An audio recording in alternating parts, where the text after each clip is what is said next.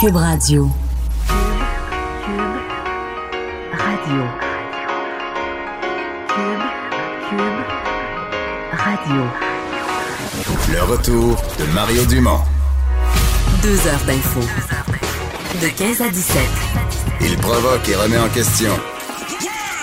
Il démystifie le vrai du faux. Mario Dumont et Vincent Dessureau.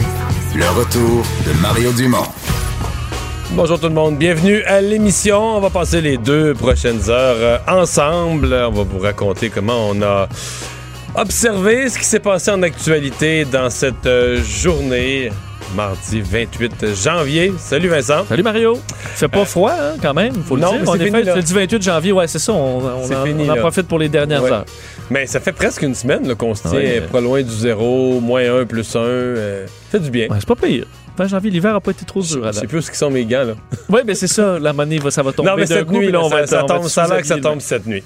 Euh, parlant de météo, euh, c'est une nouvelle de, de dernière minute, là, mais il y a euh, tout à coup, mais c'est pas une région qui en a tant que ça habituellement, mais une, une alerte au tsunami dans les Caraïbes. Euh, une alerte au tsunami dans le après un tremblement de terre quand même d'importance sur les côtes de la Jamaïque, de Cuba et des îles Caïmans. Donc tremblement de terre de 7,7 que je voyais d'autres sources qui parlaient de 7,2. On comprend souvent quelques Mais en haut minutes de 7, après. c'est solide. Là. C'est un tremblement de terre quand même majeur. D'ailleurs, on dit que c'est un des plus gros là, de, je- bon, jamais enregistré dans ce secteur-là. Euh, c'est à peu près 120 km au nord-ouest de, la, de, de- la côte de la ville de Lucy, euh, qui est, euh, bon, selon les, les- les autorités américaines là, gé- géologiques. Alors, on fait une alerte euh, de vague de tsunami. On ignore par contre si c'est une menace qui est, euh, qui est réelle. On en a fait des alertes comme ça, puis il s'est rien passé. Alors, évidemment, ce sera surveillé dans les, dans les toutes prochaines minutes.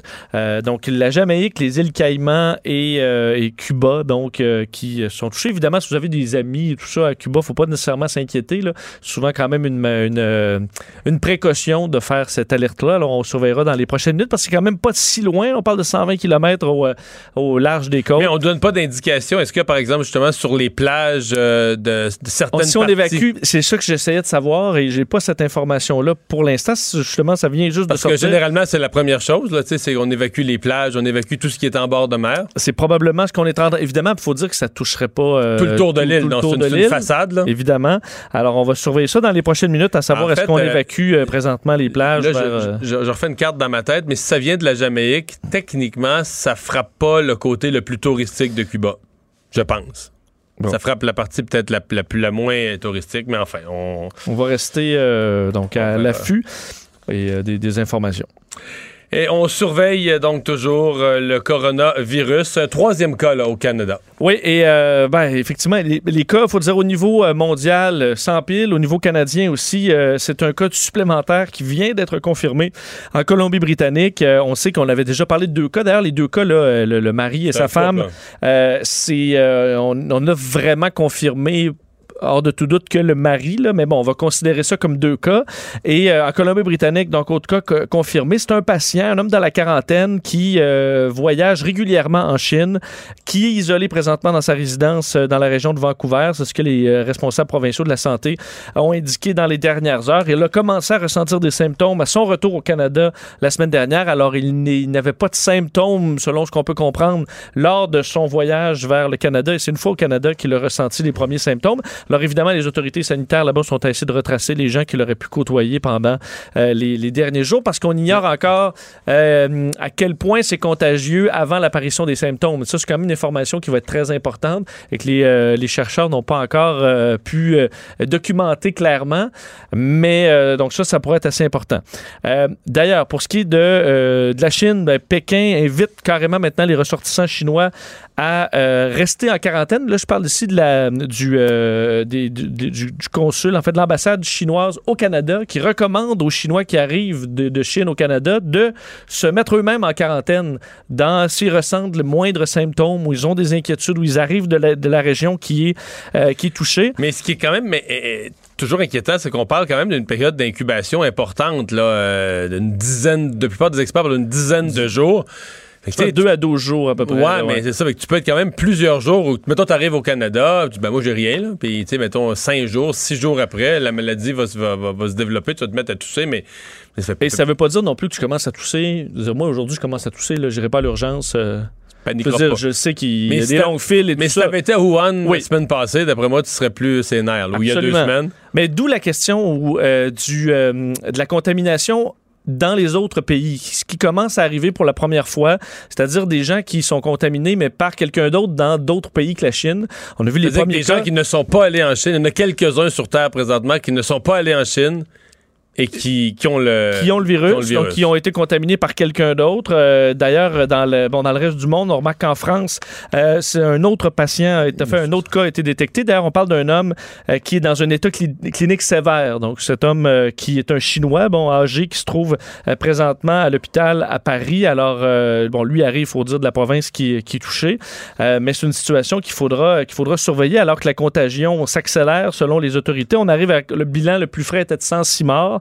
Euh, on demande, ou fait, les autorités à Pékin demandent carrément aux Chinois d'éviter leur voyage à l'extérieur du pays, là, à moins que ce soit d'une importance extrême. Mais mais il y a 4474 cas sur Terre. Il y en a toujours juste 65. En dehors, total en dehors de la Chine, il y en a 65. Là, tu sais, euh, 8 en Hong Kong, 8 en Thaïlande. 8, c'est le plus dans un, dans un autre pays. Là.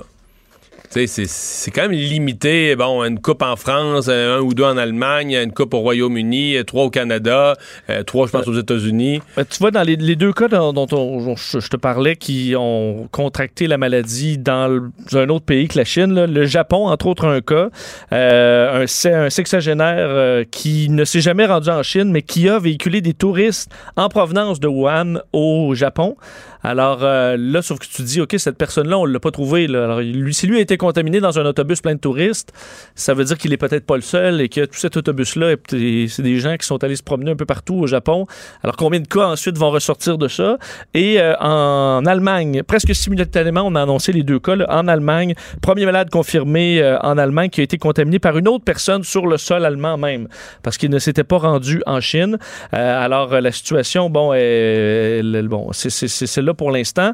Euh, un avion, euh, parce que plusieurs pays commencent là, à préparer l'évacuation de leurs ressortissants de la région de Wuhan et un peu autour. C'est le cas de euh, la France qui a envoyé par Paris un, avion qui va atterrir dans les prochaines heures à Wuhan, va ramener les, les, Français au pays probablement vendredi. Les États-Unis aussi ont évacué, ont commencé leur évacuation dès, dès ce matin.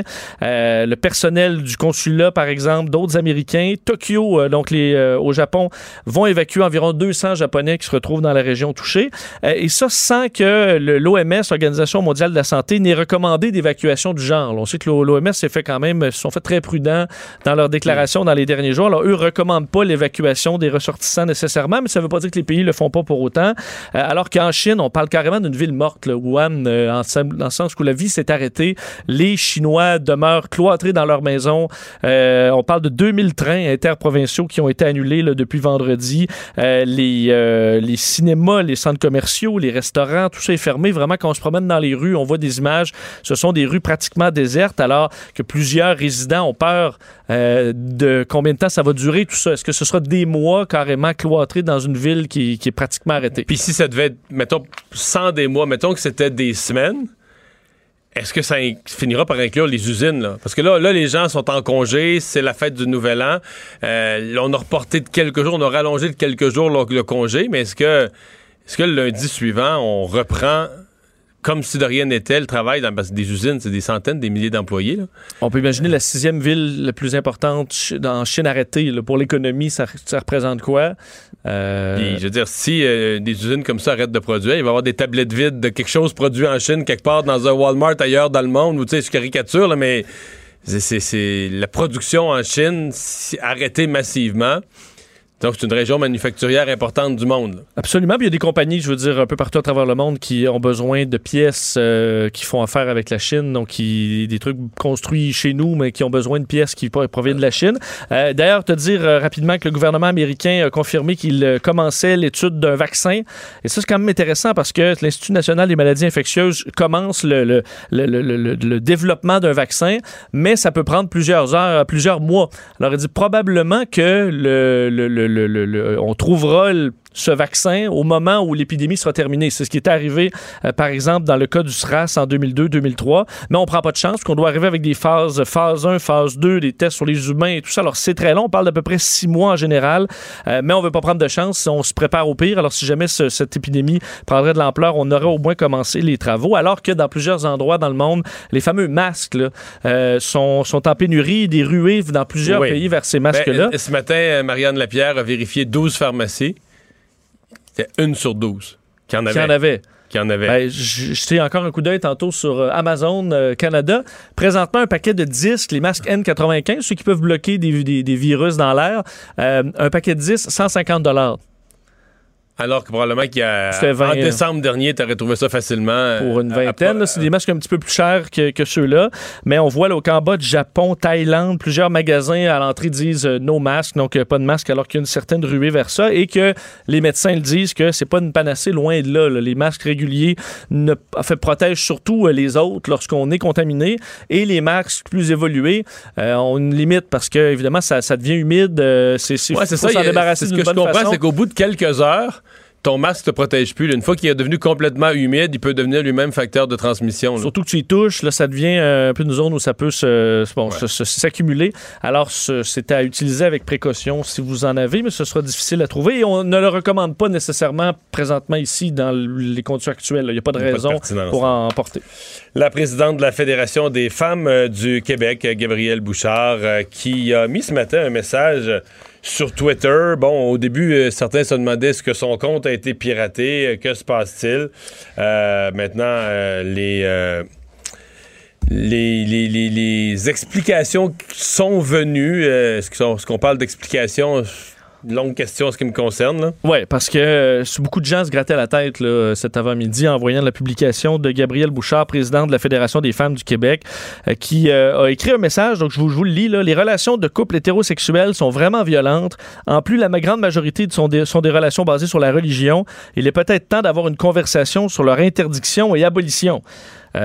Donc, en lisant ça, on comprenait bien qu'il y avait une ironie ou une euh, quelque chose bon, que- qu'elle recommandait pas vraiment l'abolition, mais qu'il y avait quelque chose derrière ça, mais c'est difficile à comprendre. D'ailleurs, euh, et je t'entendais, tu avais quelques minutes après l'apparition Gabriel Nadeau-Dubois de Québec solidaire en entrevue, puis tu lui as demandé sa réaction. Il dit, je viens de lire le tweet, je ne comprends pas. Est-ce que c'est une blague? Euh, donc, on dit qu'on demandait des explications qui sont venues donc euh, de Gabriel Bouchard, euh, qui euh, en fait disait que c'était une façon de, de- de- d'avoir l'attention. Parce qu'il dit, là, j'ai votre attention. Les féminicides est un enjeu à prendre au sérieux. Ce n'est pas un drame familial. Les bons gars tuent aussi. La déshumanisation des femmes autochtones et Mais c'est toutes des phrases non reliées, là, qui sont pas nécessairement fautes, qui sont pas nécessairement fausses. là. Les féminicides, c'est grave, de personne. Mais je veux dire, c'est. Je vois pas le rapport, là. C'est toutes des phrases, là. toutes des phrases, euh, certaines vraies, Ouais. d'autres débattables, mais enfin, c'est pas tellement ça l'important. que les féminicides, c'est un enjeu à prendre au sérieux. Ce n'est pas un drame familial. Les bons gars tuent aussi. La déshumanisation des femmes autochtones et femmes dans l'industrie du sexe tue. Euh, bon, alors. On sait qu'elle avait déjà fait des publications du genre, là, ben, euh, entre autres euh, proposant la vasectomie là, pour les, les, les- les obligatoires à à 18 18 ans. ans, ouais. C'était une façon de, f- de, de, de- de- de créer l'intérêt pour ensuite arriver avec un point sérieux. Euh, mais est-ce que c'est une, une façon de faire qui devrait être celle d'une autorité en quelque sorte en la matière du droit des femmes ou de la protection des femmes? Ouais, mais la Fédération des femmes, c'est un organisme qui représente. D'ailleurs, il fait longtemps qu'il n'y a pas eu d'assemblée. C'est un peu dur de comprendre comment ça fonctionne. Je comprends qu'en 2019, il n'y a pas vraiment eu d'assemblée annuelle, peut-être aux deux ans. Mais euh, qui ça représente vraiment? Qui est-ce qui regroupe vraiment? Ça, c'est pas clair, là. Est-ce que, est-ce que les autres personnes de cette fédération-là sont en accord avec ça? Mais c'est pas clair non plus leur structure parce que plusieurs des organismes qui sont membres n'ont pas l'air à siéger. Le conseil d'administration, c'est des membres indépendantes. C'est- Je te jure, c'est- complexe. De... En même temps, ça reçoit de l'argent du gouvernement. Là. C'est Ben oui, c'est est c'est pour ça que tu dois t'attendre à une certaine façon de faire euh, professionnelle. Parce que si c'est un groupuscule extrémiste, ben, il a le droit d'exister, mais je veux dire, qui s'arrange. Je veux dire, Ouais, là, ben, ou il- une, blo- je veux dire, ou une blogueuse, là, qui dit ah, sexe, puis après ça, dit Hey, j'ai votre attention, ben parlons de ma promotion. Mais je veux dire, tu peux pas. Imaginez-vous une euh, compagnie sérieuse où je disais Hydro-Québec, Hey, on ferme toutes vos lumières demain, toute la journée, puis après ça, ah ben non, c'était pour vous faire réfléchir sur la, la, surconsommation d'électricité. On, on ben ouais, c'est inacceptable. Donc, euh, Ouais. parce mais que là, rendu là, tu vas savoir quel message est vrai, quel message est juste pour attirer l'attention sur une autre problématique. Puis ensuite, c'est que ces messages, ensuite, sont pas nécessairement clairs, comme tu l'as dit. Non, Euh, c'est toutes sortes de messages. Il faut dire que c'est bourré, là, je, je me permets de le dire, bourré de fautes d'orthographe. Euh, Oui. C'est écrit un peu en langage euh, parlé. Mais on se demande qu'est-ce qui s'est passé ce matin. Euh, là, je, je- je- je comprends que, je l'ai vu tout à l'heure sur nos écrans, elle ajoute, je comprends que Mme Bouchard accepte de donner quelques entrevues. Franchement, je sais pas qu'est-ce qu'elle peut dire. Je sais pas, euh, je sais pas qu'est-ce que tu peux dire et comment elle peut justifier auprès des femmes qu'elle prétend représenter. Ben, je sais que pour beaucoup de gens, il y en a qui disent ben on n'en parle plus de la Fédération des femmes, ça représente plus personne. C'est rendu un groupuscule. Mais si c'est ça, c'est correct. Mais il faut agir en conséquence. Il faut que les groupes qui en fassent partie et qui sont pas d'accord avec le propos de- se retirent. Il faut que le financement public soit retiré. Puis là, ça sera un Ouais. petit groupuscule, quelques femmes Ce sera plus une autorité quelques crédible. femmes extrémistes qui, qui se réunissent pour se, se compter des parts. C'est correct, là, dire dans un monde libre, là, tout le monde peut se regrouper sur n'importe quelle base. Mais t'appeler Fédération des femmes du Québec, euh, sur cette base-là, récolter des fonds publics, puis tenir des propos aussi extrémistes, c'est c'est- sûr qu'elle ajoute les statistiques sont quand même claires que les femmes sont tuées en grande majorité dans un contexte de relation intime avec un partenaire masculin. On devrait pouvoir discuter de toutes les solutions, non. Mais c'est que c'est sûr que la majorité des relations sont, hommes et femmes. là. La majorité, c'est quand même ouais. ça aussi. Donc, je comprends que les chiffres sont. euh, mais effectivement, là, dans les couples lesbiennes et au Québec, il y, a- il y a eu moins de meurtres. là. Hmm. C'est- Mais c'est Gabriel. Bouchard qui nous l'apprend. Mais ça a déjà existé sur Terre. là. Des couples homosexuels qui, qui finissent par un meurtre là, c'est pas à passionnel, l'abri, c'est déjà arrivé aussi. là. Enfin. Euh, on va tout de suite aller euh, rejoindre euh, euh, à Los Angeles Andy euh, Mailly-Pressoir et euh, Vincent, tout de suite après, tu vas nous faire un peu parce qu'il y a des détails concernant euh, qui sortent concernant l'accident d'hélicoptère de Kobe Bryant. Mais d'abord, euh, Andy, salut. Salut. Alors, la ville de Los Angeles là, qui vit un deuil, hein? C'est, hallucinant. Euh, j'ai, jamais vécu ça. J'ai jamais vu autant d'amour pour une personne. Jamais vu autant de moments de nostalgie, euh, de tristesse, de mélancolie. Et en même temps, les gens savent pas comment réagir. Parce que faut, faut, faut replacer, euh, mettre les gens en contexte. On parle de Kobe Bryant. Non seulement la, la légende des Lakers, mais c'est la légende du monde de la NBA. C'est un des plus grands joueurs au monde de l'histoire du basketball. Donc, ça surpasse l'entendement. Et là, qu'on arrive à Los Angeles, une ville où, pendant plus de 20 ans, Kobe a été le roi de cette ville-là. Imaginez, il est arrivé à 17 ans dans la NBA, le repêché à 17 ans. C'était le plus jeune joueur à jouer dans la NBA à 18 ans. On débarque dans cette ville où Kobe a gagné cinq championnats, où Kobe, c'était euh, une inspiration, un modèle vraiment sûr, mais aussi à l'extérieur du court. Un simple accident d'hélicoptère, c'est- surréel. On parle d'un gars qui était intouchable, euh, qui, jouait même quand il était blessé. Donc, pour les gens ici, c'est beaucoup à prendre. C'est une nouvelle que plusieurs ont pris vraiment avec beaucoup de surprises, d'étonnement. On est sous le choc. On ne s'attendait pas à ça. Seulement 41 ans. Et ce qui rajoute à cette nouvelle toute cette tristesse, sa fille de 13 ans, Gigi, Ouais. qui était à bord de cet hélicoptère-là. On voit comment Kobe était un père de famille impliqué. C'était son entraîneur de basket. Il se rendait tout simplement à un match de basket. Puis là, plusieurs me disent, mais là, euh, un hélicoptère, comment ça se fait? Ben, Kobe avait l'habitude aussi de prendre des hélicoptères à cause du trafic ici à, Los Angeles. C'est beaucoup Ouais. à prendre. Si, tu traverses, si tu traverses complètement de la banlieue sud à la banlieue nord de Los Angeles, si vous pensez, mettons, qu'à à Montréal, passer de Saint-Jean-sur-Richelieu à Saint-Jérôme, ça peut être, c'est traverser, tout- ça peut être euh, parfois un, un- un enfer, là. À Los Angeles, vous n'avez rien vu, là. C'est probablement une des villes les plus congestionnées en Amérique du Nord, hein. Donc, euh, c'est, c'est, c'est- tu peux, Écoute, tu peux, tu peux te retrouver avec un trois heures de route, là. Ben, je parlais à des fans tu sais, qui le suivent depuis toujours, puis qui me disaient, euh, c'est que Kobe habite dans Orange County et que de se rendre au match au Staples Center, qui est littéralement dans le centre-ville de Los Angeles, en auto, un soir de match, ça, ça pouvait prendre deux heures et demie en auto à cause du trafic. Donc pour lui, c'était même pas une question. Et souvent même, euh, il y avait plusieurs joueurs qui embarquaient dans son hélicoptère pour se rendre, que ce soit aux entraînements, à El Segundo, à 20 minutes de, du centre-ville, ou directement au Staples Center. Donc c'est une route qu'il faisait euh, pratiquement à chaque jour. Donc c'est pour ça que c'est, presque une route banale Ouais. de la prendre. Un accident d'hélicoptère, c'est, vraiment beaucoup à prendre en ce moment pour, pour les, les gens ici.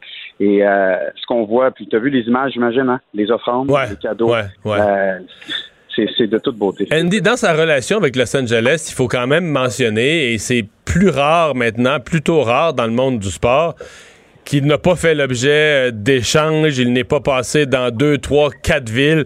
C'est une longue, longue, longue carrière. Tu l'as mentionné, commencé très jeune, donc adopté Ouais. très, très jeune, et toutes dans la même ville. C'est- c'est- hein, Quand on parle de, de loyauté, c'est pas Marc Bergevin qui disait si vous voulez de la loyauté, vous- achetez-vous un chien? Ouais. Je pense que c'est Marc Bergevin qui disait ça avec le Canadien. Euh, non, ben Kobe, c'est c'est ça. C'est ça le personnage et beaucoup de respect pour lui parce que il y a toujours cette mentalité-là. Euh, Kobe, c'est un gagnant. Euh, et à chaque fois qu'il embarquait sur le terrain, c'était pour gagner. Il a toujours dit dès le début de sa carrière, bon ben, ça commence à aller, puis c'est à Los Angeles que ça va se terminer. Il n'a jamais demandé d'échange. Il y a eu plusieurs rumeurs à gauche, à droite quand ça allait moins bien, euh, quand il était moins épaulé, parce qu'il faut dire qu'il a eu les belles années avec Shaquille O'Neal euh, au tout début, quand Kobe est arrivé en 97. Euh, mais non, n'a jamais quitté Los Angeles. Et c'est pour ça que les gens ici l'aiment autant. C'est un vrai compétiteur. Michael Jordan le disait. J'ai jamais vu un gars avec euh, une volonté de gagner comme ça. C'était ça, Kobe Bryant. Se blesser à la main droite, euh, pas grave, continue le, ma- le match avec sa main gauche. Et les gens euh, lui, lui rendent ces, ces 20 années-là, ces cinq championnats, en venant lui rendre un dernier hommage devant le Staples Center euh, depuis déjà dimanche soir. C'est des milliers et des milliers de personnes qui sont là, qui écrivent des messages, qui laissent des, des photos, des pancartes, des souliers, tu sais, des souliers Kobe Nike là, qui valent 250 dollars. Les gens les laissent tout bonnement là, Ah ouais. avec des messages d'amour pour la famille Bryant. Euh, c'est très fort aussi, la communauté euh, euh, hispanique, on le sait ici du côté de Los Angeles. Et sa femme, Vanessa, aussi, qui était issue de cette communauté-là. Donc, vraiment, ça vient chercher tout le monde à Los Angeles. C'est euh, riche en émotions. Ben, Andy, merci beaucoup de nous avoir partagé ça. Ça fait Au plaisir. revoir. Bon séjour là-bas. Andy Mailly-Pressoir en direct de Los Angeles. Euh, oui, donc Vincent, euh, l'enquête se continue. Euh, dans les éléments qui ressortent, on croit comprendre que ça... euh, le contact avec le sol a été assez, euh, assez brutal. La façon dont on n'était probablement pas dans une tentative euh, d'atterrissage là. On- Non, vraiment un contact extrêmement violent avec, euh, avec le sol. Donc, j'ai eu un petit point de presse du NTSB, là, les autorités qui font enquête sur cet accident-là aujourd'hui. On parle de débris éparpillés d'un sur 180 mètres. Une scène vraiment horrible. On peut imaginer des corps, l'état des corps après un écrasement aussi violent. Donc, les, les responsables disaient, nous ne sommes pas ici pour déterminer la cause de l'acc- de l'accident. Nous la déterminerons pas sur la scène. Euh, L'appareil n'avait pas de boîte noire. D'ailleurs, ce n'est pas nécessaire sur ce type d'hélicoptère-là. Ce n'est pas obligatoire. Pas obligatoire, j'avais un, expert hier qui me disait c'est quand même fréquent. Euh, Il y a certaines circonstances où c'est obligatoire, donc tu fais, mais quand tu fais du transport strictement privé comme ça, nolisé, t'es pas obligé. Mais il y a certains types de transports là, où là, on va te. tu Par exemple, on- transport régulier ou... euh, c'est ça, là, on va t'obliger. Bon, tu, tu vois. Et euh, alors, qui sont là pour recueillir des preuves qu'ils appellent périssables sur place pour les cinq prochains jours. faut dire que c'est dans des collines escarpées. C'est pas nécessairement évident euh, pour, les, pour les enquêteurs de faire leur collecte, l'identification des restes des corps des victimes. C'est une tâche qui est quand même difficile et qui va prendre du temps. Toujours la piste qui est privilégiée, encore une fois, c'est la piste météorologique. Donc, on parle de conditions météo Ouais. qui se sont dégradées. Parce que dans le cas d'un bris mécanique, on essaie quand même d'atterrir l'hélicoptère. Ça peut être très difficile, on peut manquer son coup, mais je voyais des experts qui disaient que l'hélicoptère serait pas dans cet état-là. là. Non. Et c'est un appareil qui a deux moteurs. Euh, Le, le, le- le Sikorsky en question, c'est les risques d'une double panne euh, aussi soudaine, donc où il n'y a même pas de communication pour, euh, avec la tour de contrôle pour aviser d'une panne. Sont, certains experts disent que c'est quasi nul, là, les, les- les chances que ça se soit produit. En fait, il faudrait que les deux moteurs aient été en même temps, fait défaut en même temps, puis le système de télécommunication en même temps aussi. Exact. Alors, euh, c'est peu probable. Alors, vraiment, la question météorologique semble être au centre de tout ça. On est écouté au moins, à, dé- à défaut d'avoir de boîte noire, on a quand même des communications qui en disent assez long et on a la, piste radar qui permet de voir exactement le chemin emprunté par l'hélicoptère. Alors, à mon avis, les réponses seront quand même claires pour la NTSB, même si pour ce qui est de l'étude de la scène, c'est loin d'être évident. Euh, caucus de Québec solidaire euh, qui euh, s'amorçait aujourd'hui. Caucus quand même. précessionnel. Tout- tous les partis y passent cette semaine. Oui, et quand même des éléments intéressants de ce caucus pré- précessionnel, donc de Québec solidaire. Ben, le premier, je- on va commencer par ce que, ce fait beaucoup jaser dans les dernières heures, la déclaration du co-porte-parole de Québec solidaire, Gabriel Nadeau-Dubois, au sujet des baisses d'impôts. Euh, donc, euh, il a déclaré euh, au, bon, Parlement, en, euh, enfin, en, en, mail et de presse avant la réunion en question de, son parti, euh, que les gens ne veulent pas de baisse d'impôts. Les gens ne veulent pas de baisse d'impôts de 100 dollars ou 150 dollars par an. Ils veulent un meilleur accès aux hôpitaux, l'accès à de bonnes écoles publiques bien financées, avec suffisamment d'enseignants. Assurance dentaire, meilleure qualité de vie. Euh, donc, les gens riches, eux, ont déjà obtenu des baisses d'impôts et que ce n'est pas ça la solution. Euh, Je sais pas où il a pris ça que les gens riches ont eu des baisses d'impôts? La dernière fois, c'est une, à ma connaissance, la dernière fois, c'est une hausse d'impôts. Justin Trudeau, pour les gens à plus haut revenu, a haussé les impôts, faisant passer le total. Plus de est- 50% C'est ça, là, qui était descendu, je pense, à 49,9, là, qui est remonté à 51 ou 52 là, sur- C'était une barre psychologique euh, oui, difficile le à... fameux 50. ouais. Mais je sais pas où il a pris ça. euh, ben, Peut-être qu'il parle de- des- des taxes euh, scolaires qui touchent tous ceux qui ont une maison. Évidemment, les gens. Mais là, on dit les gens à plus faibles revenus sont pas touchés. C'est plus indirectement. Techniquement, si tu vis à loyer, si on baisse les taxes scolaires, ça devrait mettre une pression à la baisse sur le prix des loyers. Mais comme il y a une rareté de loyers, il y a une pression générale à la hausse sur le prix des loyers. C'est peut-être moins. Mais j'ai- entendu ça. Pour le reste. euh, je pense qu'il aurait dû dire les, les, les, les- les voteurs pour Québec solidaire veulent pas de baisse d'impôts. De l'appliquer à l'ensemble des citoyens, je suis pas si certain. Si tu demandes aux gens dans la rue, est-ce que vous voulez des ba- baisses d'impôts, tu penses qu'il va y avoir beaucoup de oui. là? Ben, je pense qu'il va en avoir. Mm. De- D'affirmer comme ça, les gens ne veulent pas de baisse d'impôts, Même, euh, même 100 ou 150 dollars. ben, peu importe an. le montant. Je pense qu'il y a bien des familles qui seraient, seraient contents de l'avoir. Mais, c'est aussi que c'est toute la notion des surplus budgétaires. C'est que si t'es à gauche, là, tu vas voir, quand le gouvernement fait un surplus cette année, tu vas dire, ah, il aurait dû dépenser plus. Tu il aurait dû donner plus, il aurait, Ouais. le gouvernement a pas assez Qu'est-ce qu'on peut s'acheter là, avec cet Euh, argent ben oui. Ouais. Alors que si t'es plus à droite, tu vas regarder des baisses d'im- tu vas regarder des euh, surplus du gouvernement, puis tu vas te dire bah ben ils ont trop taxé. Là, tu comprends? Pour les besoins de cette année, là, il n'y avait, pas besoin- il y avait pas besoin de venir chercher tant d'argent dans nos poches. Il en est resté un milliard à la fin de l'année. Bon, on peut le mettre la dette. Ou... Mais je veux dire, pour l'année prochaine, pour baisser mes impôts, tu tu comprends? T'as- T'en as eu trop d'argent. T'as pas eu besoin de tout l'argent. Tu c'est deux façons de regarder la même réalité. Là. Maintenant, Bon. si tu veux que le gouvernement dépense plus, il n'y a pas de problème. Là. De l'imagination là, pour. De, le on peut dépenser des milliards euh, à l'infini. là rapidement. là. répond à toutes les demandes de tous les groupes. Tout le monde veut plus d'argent. Tous ceux qui travaillent pour l'État veulent augmenter leur paie. Ben, même un gouvernement Québec solidaire devrait dire non à des gens. Là. oui, tu peux pas dire oui à tout le monde jamais. Là. Même si t'es dépensier au maximum. là. Même Justin Trudeau doit dire non parfois. Effectivement. Euh, et là, l'autre question, c'est ce qui s'en vient. euh, parce qu'on sait que, euh, le, le- le- le- que Québec solidaire promet, du moins au mois d'octobre prochain, si on n'a pas de mesures euh, convaincantes pour la lutte au changement climatique, mais on propose de faire un blocage légis- législatif en octobre, c'est-à-dire de ralentir des votes, euh, vraiment essayer Il de avait, nuire au initialement, il avait dit paralyser le Parlement. C'est ça. Bon, on comprend avec tous les outils euh, qui, qui- dont il dispose, de pouvoir ralentir le plus possible. Euh, et aujourd'hui, on a ventilé un petit peu tout ça, entre autres, euh, au niveau euh, de l'érection d'une usine de gaz naturel liquéfié au Saguenay. Donc, ce, projet-là et GNL Québec n'intéresse pas Québec solidaire du tout.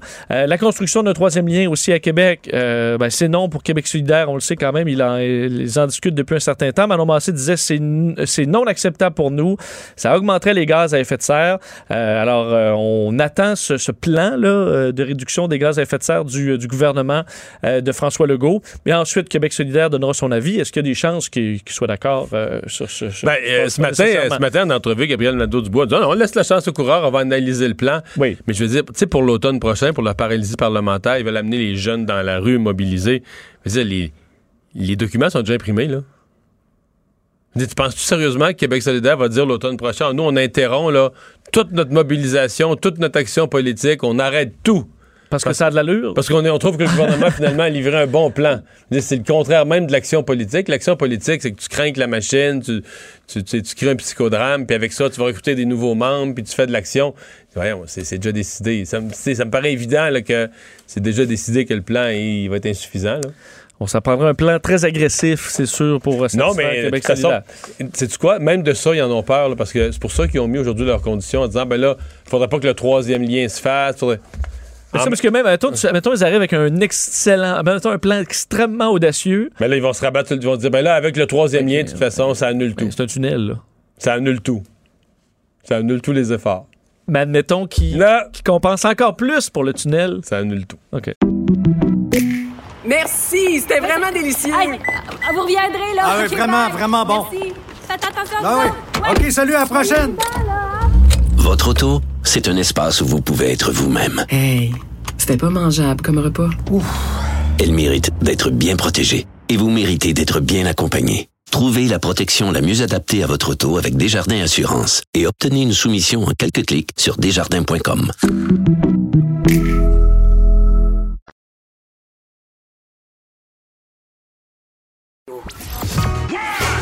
Le retour de Mario Dumont. Pour nous rejoindre en studio, Studio à commercial cube.radio. Appelez ou textez 187 Cube Radio. 1877 827 2346. aujourd'hui, c'est un cas spécial. Le meurtrier de Marilyn Lévesque a été reconnu coupable en 2004 d'avoir tué sa conjointe à coup de marteau et de l'avoir poignardée. 12 ans plus tard, il se voit accorder une libération conditionnelle avec des conditions très discutables. Le gouvernement, par entremise de la Commission des libérations conditionnelles, lui a donné la permission d'obtenir des services sexuels, bien qu'il savait très bien que ce meurtrier avait un problème avec les femmes.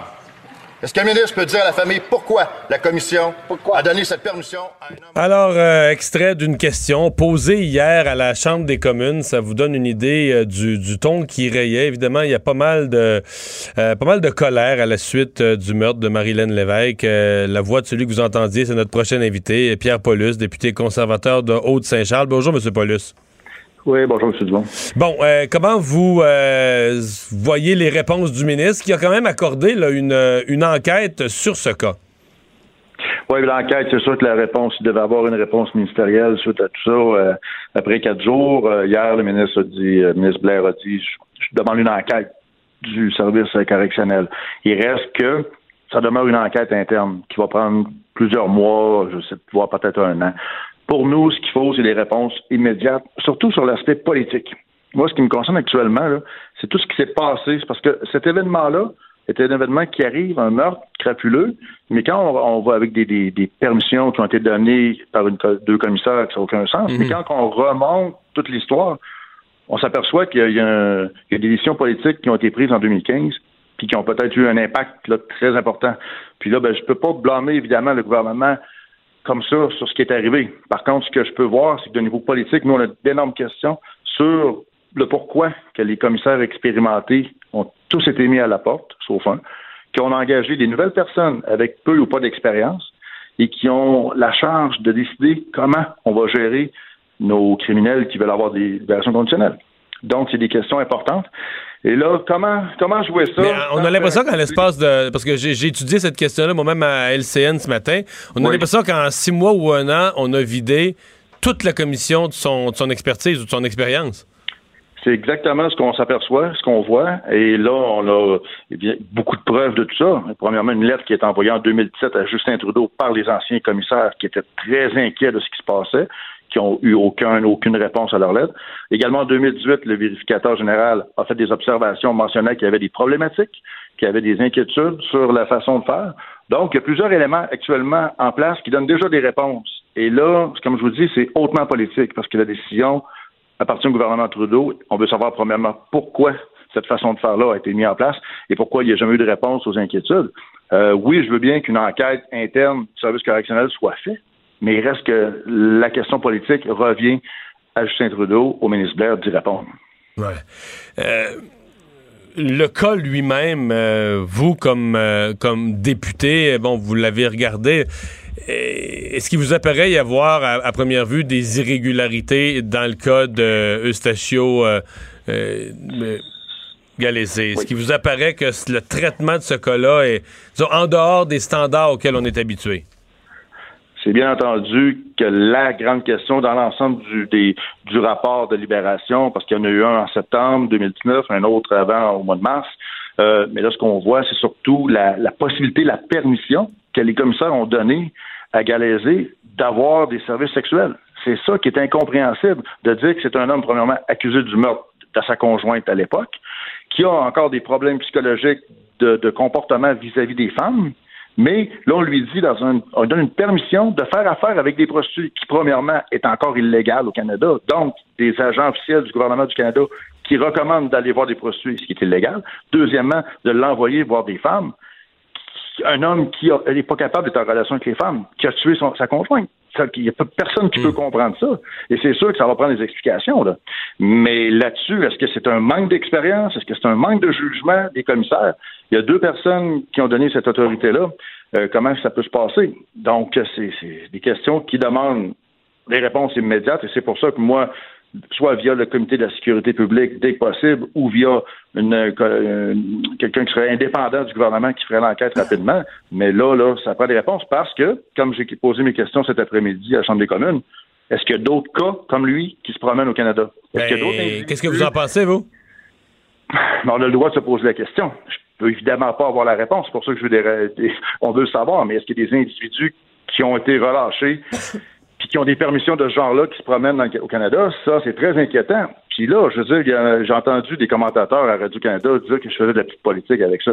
Premièrement, c'est mon rôle en tant que porte-parole de la sécurité publique de poser des questions. Et je crois que c'est assez clair qu'on a un méchant problème. Il y a une Marilyn Lévesque qui s'est fait assassiner. Fait que je crois que c'est mon devoir de poser les vraies questions. Et là, maintenant, ben, M. Trudeau et son gouvernement doivent y répondre. Mais Pierre Paulus, merci de nous avoir parlé. Merci, M. Dumont. Au revoir. Avec un dossier. euh, pas fini, euh, ce dossier-là, Vincent. là. Non, je pense que c'est normal qu'il y ait un suivi euh, Ben, l'opposition. Je comprends que c'est pas de l'opportunisme. là. Il y a une sensibilité dans. Je pense que de- la population demande des comptes. là.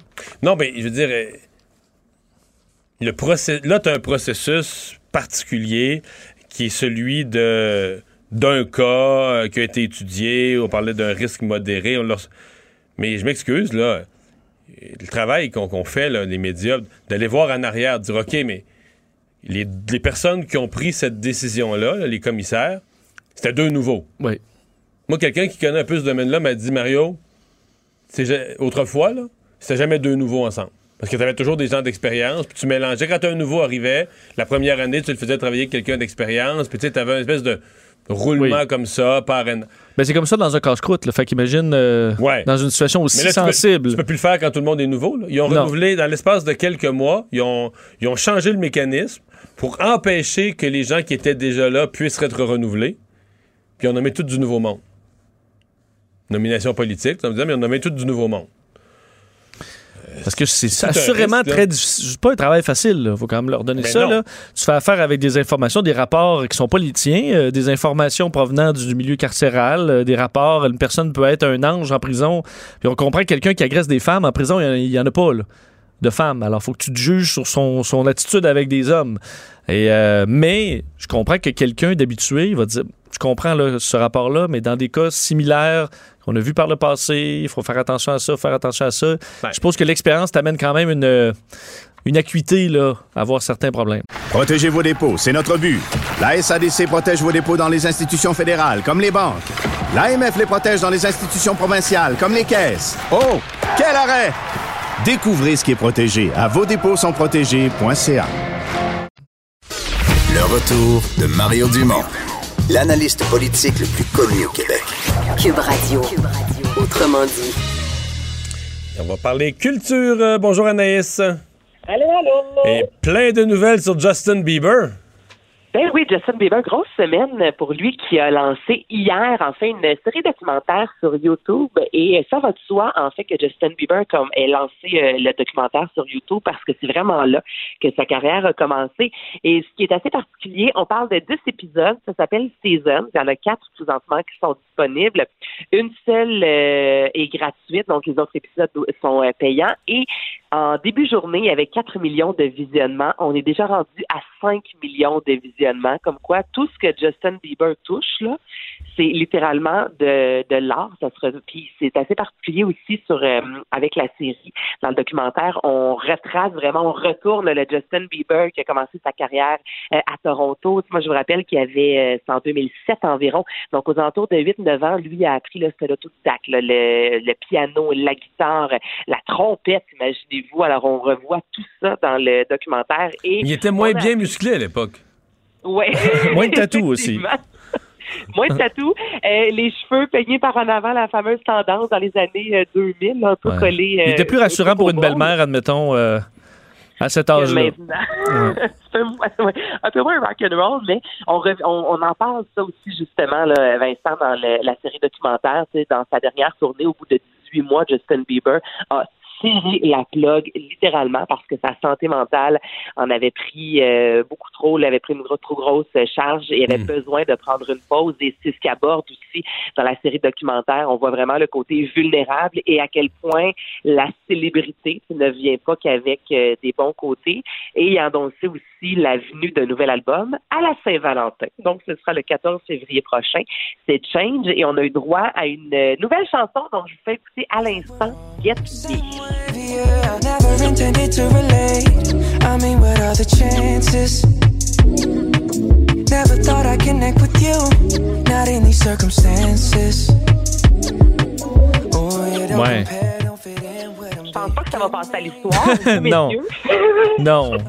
Ben déjà que la chanson qui joue présentement, là, Yummy, là, c'est pas. euh, c'est c'est pas excellent. Mais tu sais, vous savez peut-être pas, mais c'est pas tout le monde qui aime ça, Justin Bieber. Non, mais Non, c'est sûr. Comme le documentaire, mettons, là, c'est pas ça tout le monde qui va le voir. Non. Beaucoup de monde. c'est pas tout le monde, mais- Non.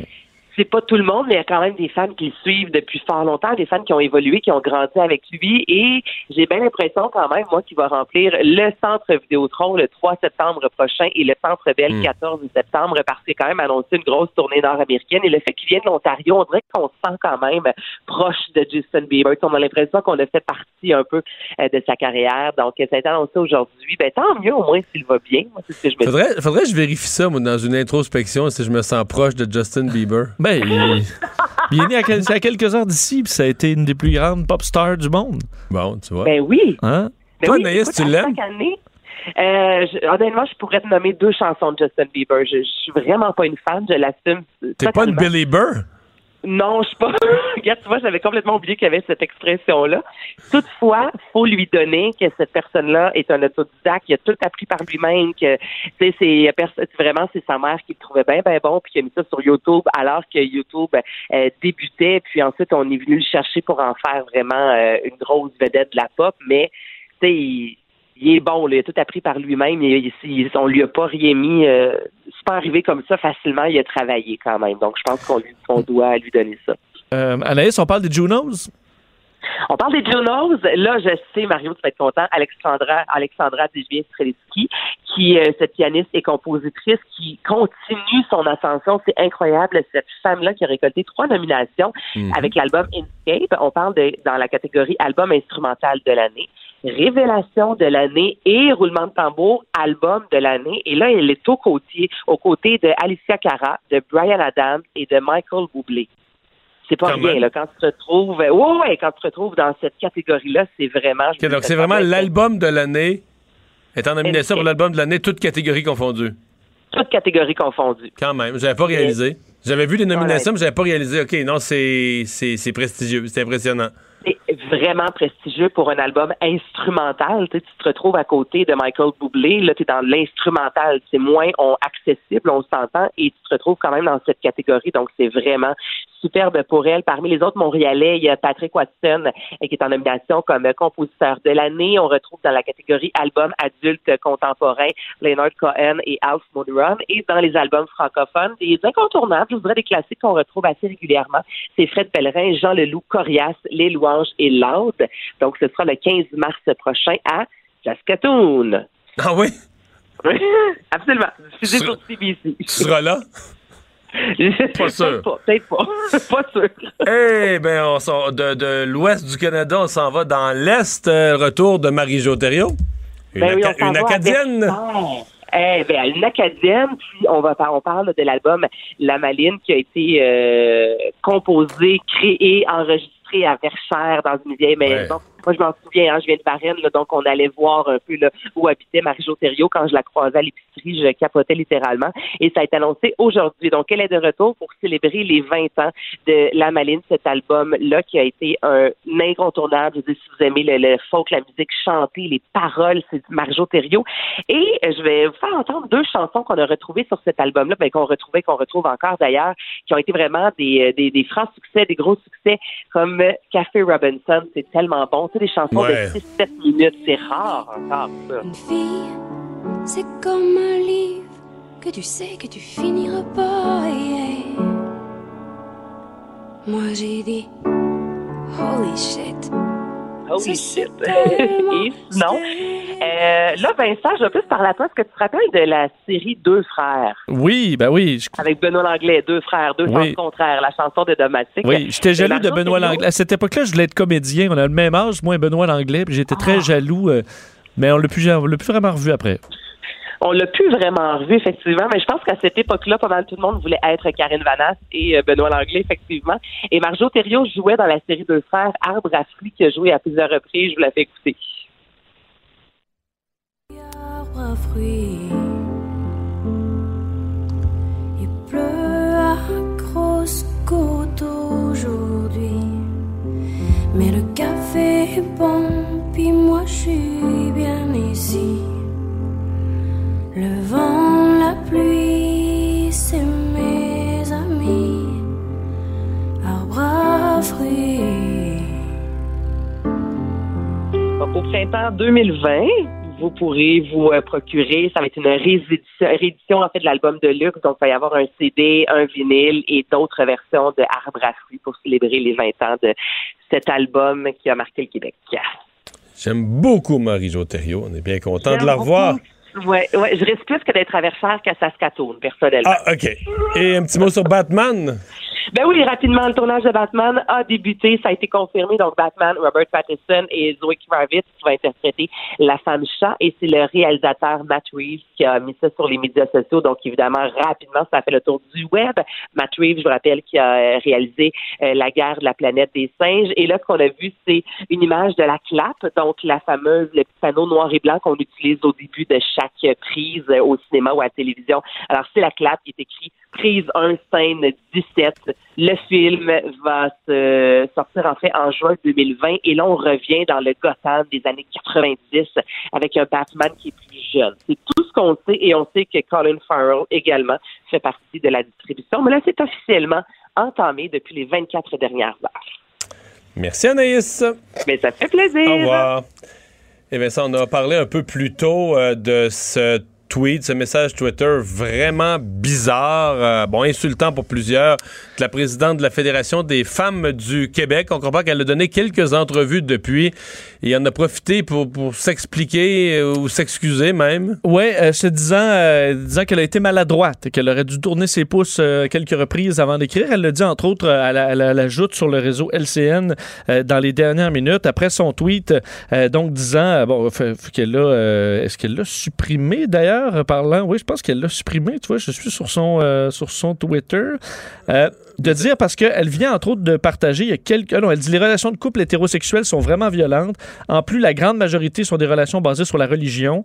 Il est peut-être temps d'avoir une conversation sur leur interdiction et abolition. On comprend que c'était une façon de choquer dans le but de parler des féminicides. Euh, vis- visiblement, ça a été vu comme c'est maladroit. bizarre, maladroit.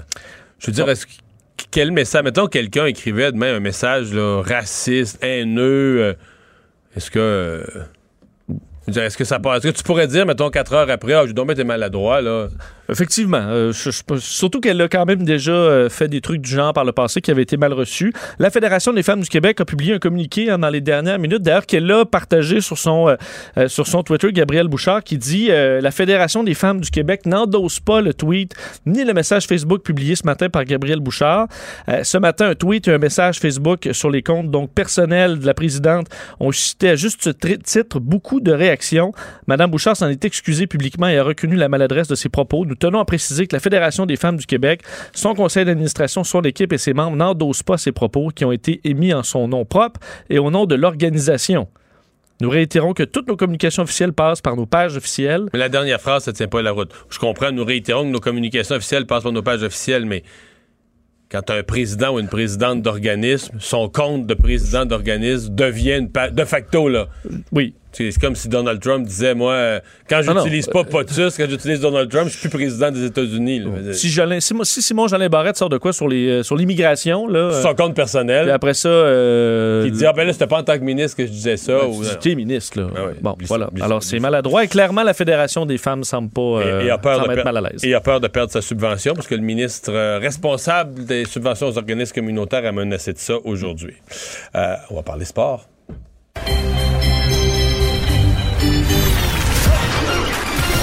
Jean-Charles Lajoie. dit exprimez-vous, exprimez votre talent. Ça passe le test. Magnifique. Jean-Charles Lajoie. Salut Jean-Charles. Ce bon desk qui raconte les nouvelles, j'aime ça. Salut Mario. Salut. Des. Merci. Euh, euh, là, euh, d'après moi, Ovechkin aurait pu avoir 5-6 autres joueurs des Capitals avec lui qui se reposent sur la tribune de la presse puis aurait gagné pareil. Là. Ils ont fait ce qu'il fallait. Tu sais, sans plus. C'est vraiment l'impression que ça me donne, euh, Mario. Ouais, mais Euh, l'impression que ça donne, c'est quand il y avait besoin de but, ils sont vraiment supérieurs. Ça se Non, mais, voit. ben oui, mais là, c'est parce que quand tu regardes, ce pauvre Claude Julien, moniteur de camp de vacances, euh, qui est en pleine école estivale de On dresse un poney au ranch Massawippi, euh, tu sais, c'était le camp de vacances hier avant le match. Là. À l'entraînement matinal, tout le monde a le sourire aux lèvres, tout le monde était de bonne humeur. Même Claude disait, on contrôle ce qu'on peut contrôler. Ben oui, mais il fallait le faire quand c'était le temps.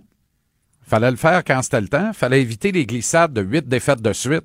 On n'avait pas été en mesure de le faire. Fallait remporter une large part de match. On n'avait pas été en mesure de le faire. Mais au fond, êtes-vous en mesure de le faire? La vraie réponse à ça, c'est non. Cette équipe-là est dénudée de talent par rapport à une majorité des adversaires auxquels elle doit faire face, particulièrement dans la relevée association de l'Est. Alors là, d'ici la fin de la saison, très souvent, le Canadien va affronter une équipe qui est plus talentueuse qu'elle, qui va être le gros matou, alors que le Canadien va être la petite souris qui va essayer de l'endormir, de le fatiguer, de le fatiguer, de le fatiguer, de l'étourdir. Ça n'arrivera pas. Ça n'arrivera pas parce que ça n'arrive plus à ce moment-ci de la saison. Février est à nos portes. C'est fini affronter les deuxièmes gardiens de but des équipes adverses. C'est fini affronter des équipes qui n'ont pas écouté les consignes de leur entraîneur lorsqu'il les préparait pour affronter le Canadien. Alors, dans ce niveau de la Ligue nationale où tout le monde finit par pouvoir battre tout le monde un soir donné, si t'es pas à l'écoute du plan de match de ton entraîneur, tu vas finir en dessous. Alors, Claude Julien a beau dire les petits gars écoutent pas. C'est pas que les petits gars écoutent pas, Claude. Les petits gars n'ont pas le talent d'une majorité d'adversaires auxquels ils vont faire face. Fait que, puis l'autre revers de, de fortune, l'autre côté, l'autre face de la médaille qui est problématique de tout bord, tout côté, c'est que quand tu vas affronter des équipes de bas de classement qui sont en principe à ta portée, eux autres, ils te voient en salivant trois jours d'avance sur le calendrier en se disant, ce soir-là, on peut gagner. Et ils jouent comme si leur vie en dépendait. Et plus souvent qu'autrement, tu finis en dessous. Pourquoi? Parce que tu es une équipe qui est sur la ligne entre une équipe de bas de classement et une équipe qui rêve à nouveau grand. Tu es une équipe qui est sur le point de bas- devoir basculer le pouvoir du côté du talent pur et du talent brut. Et c'est là où Claude Julien perd toute sa noblesse et, euh, euh, et toute son autorité d'entraîneur-chef avec cette équipe. Mais il était Mossad hier, là. Ben, il était Hier Mossad. soir. Parce que après, après, Claude- je parle après le match, pas avant. ben oui, ben c'est parce que tu as trop de joueurs, tu trop de joueurs qui sont des jeunes vétérans qui, eux, voient clair, OK, sur lequel tu pas assez d'ascendant. Mais en même temps, il y a une majorité de gars qui sont sur la ligne entre la Ligue nationale et la Ligue américaine. Ceux-là, ils les aiment, Claude, parce que ceux-là, c'est plus facile de tirer le meilleur d'eux autres. Tu comprends? Euh, parce qu'eux, ils n'ont pas le choix. Ils jouent pour des contrats, ils jouent pour des positions, ils jouent, tu comprends? Ils jouent pour améliorer leur sort. Alors que les autres, là, dont les- les- le statut est acquis même à 23, 24, 25 ans, c'est plus difficile de leur rentrer dans le crâne, de tirer pareil vers le haut, alors que mathématiquement, c'est pratiquement terminé. Mais on dirait, euh, j'ai- entendu des entrevues de vestiaire, euh, Jeff Petrie, mettons.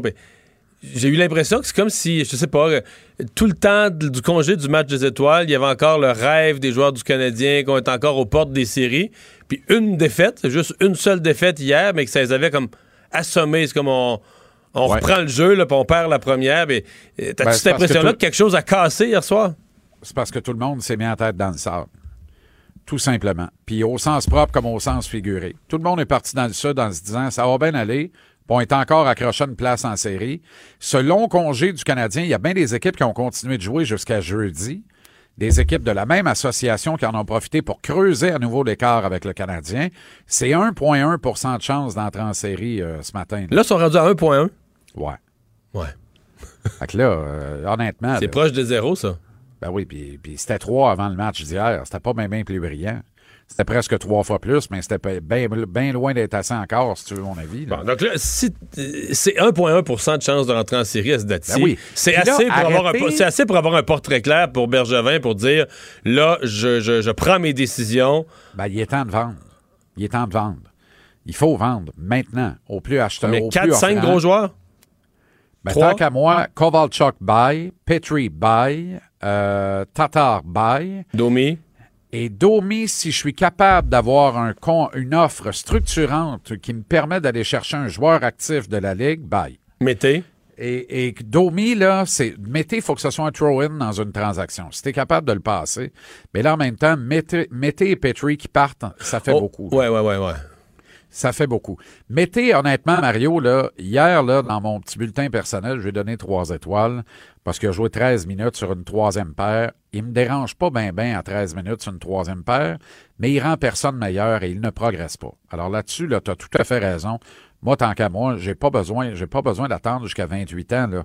Le kid, il a pas le coup de patin pour la grosseur qu'il a. Il ne rivalise pas physiquement, puis il n'y a pas de upside offensif. Coudon, il y a quoi? Alors, alors, pour moi, mais y a-tu quelqu'un Tu qui qu'il en fait pas trop de grosses erreurs. C'est un peu ça sa qualité, là.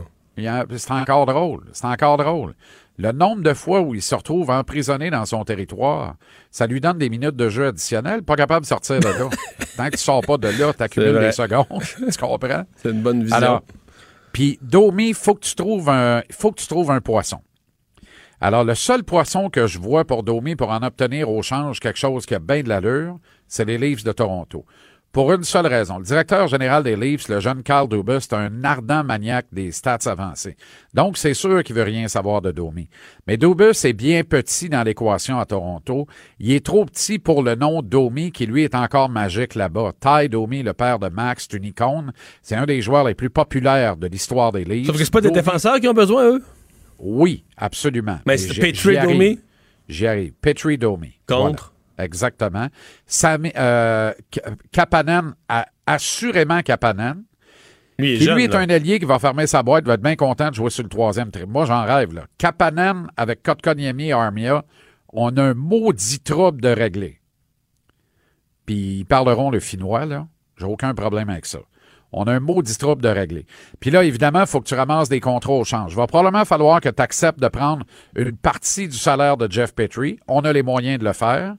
Puis il va falloir que tu ramasses un contrat à défense qui reste à être terminé cette saison euh, du côté des Leafs de Toronto. J'ai euh, Cody Ceci en tête, euh, qui viendrait terminer la saison ici avec le Canadien.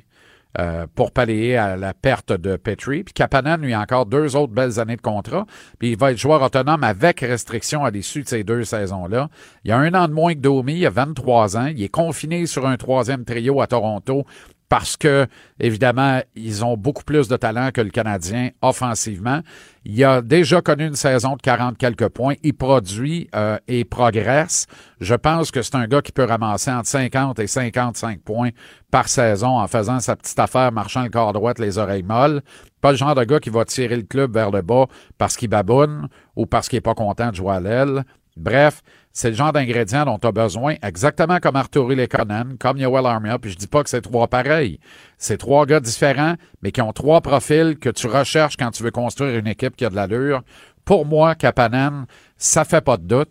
Maintenant, si tu donnes Domi, qui a eu 72 points l'an dernier quand même, et qui là s'est mis en marche cette année, donc pas sur le point de rééditer les mêmes chiffres que l'an dernier, mais une bonne saison quand même dans l'ensemble, à Domi euh, et Petrie, Petrie qui a encore une autre année de contrat l'an prochain, faudrait que tu réussisses à sortir Kapanen et un choix de repêchage qui a de l'allure en plus du contrat de CC. Et là, ce serait pour moi une transaction structurante qui ferait beaucoup de sens. Après ça, Thomas Tatar, là, moi, pour moi, Thomas Tatar, c'est Pittsburgh, il n'y a aucun doute, contre le premier choix des Pingouins. Et je pense que Kovalchuk, là, je suis pas certain qu'à Nashville, on fera pas un move rapidement. On manque d'attaque là-bas. hein? Ben, c'est effrayant. C'est terrible. Avec une ligne de centre qu'on a construite pour que ça marche, là. Johansson, Torres et Duchesne. Puis le centre le plus productif des prédateurs, c'est Nick Bonino, qui est le centre du quatrième trio. Allô? OK, Eux, des alliés qui peuvent la mettre dedans, ça, ça prendrait ça, là. Exact. Puis moi, là, ce que je demanderais à Nashville, c'est leur plus haut choix en deuxième ronde. Ils ont leur, puis ils ont celui des Devils du New Jersey. Là. Le deuxième choix des Devils, là, c'est pratiquement un choix de première ronde, sur mon avis. Là. Ça pourrait être le 33e, 34e, mar- maximum 35e total. T'ajoutes celui des Pingouins à celui du Canadien qui ne ferait que continuer de caler après toutes ces transactions faites. Fait qu'en début de deuxième ronde, là. tu pourrais, tu pourrais sélectionner trois fois. là.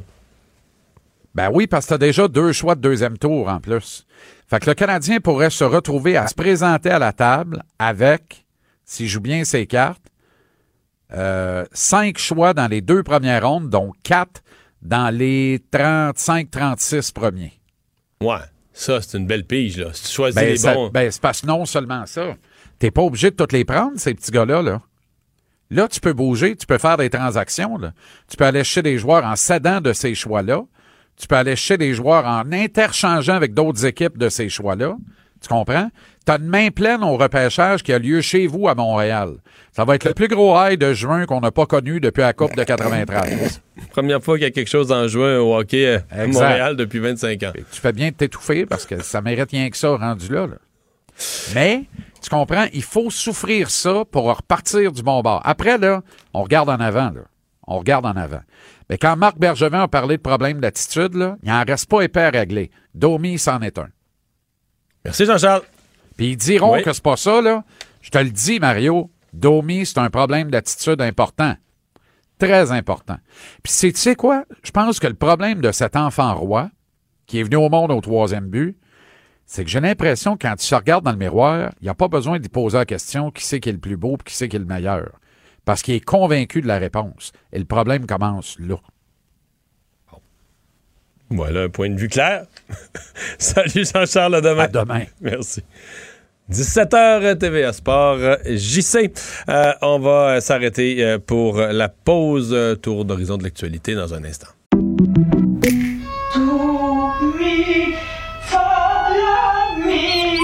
Votre maison, c'est un espace où vous pouvez être vous-même.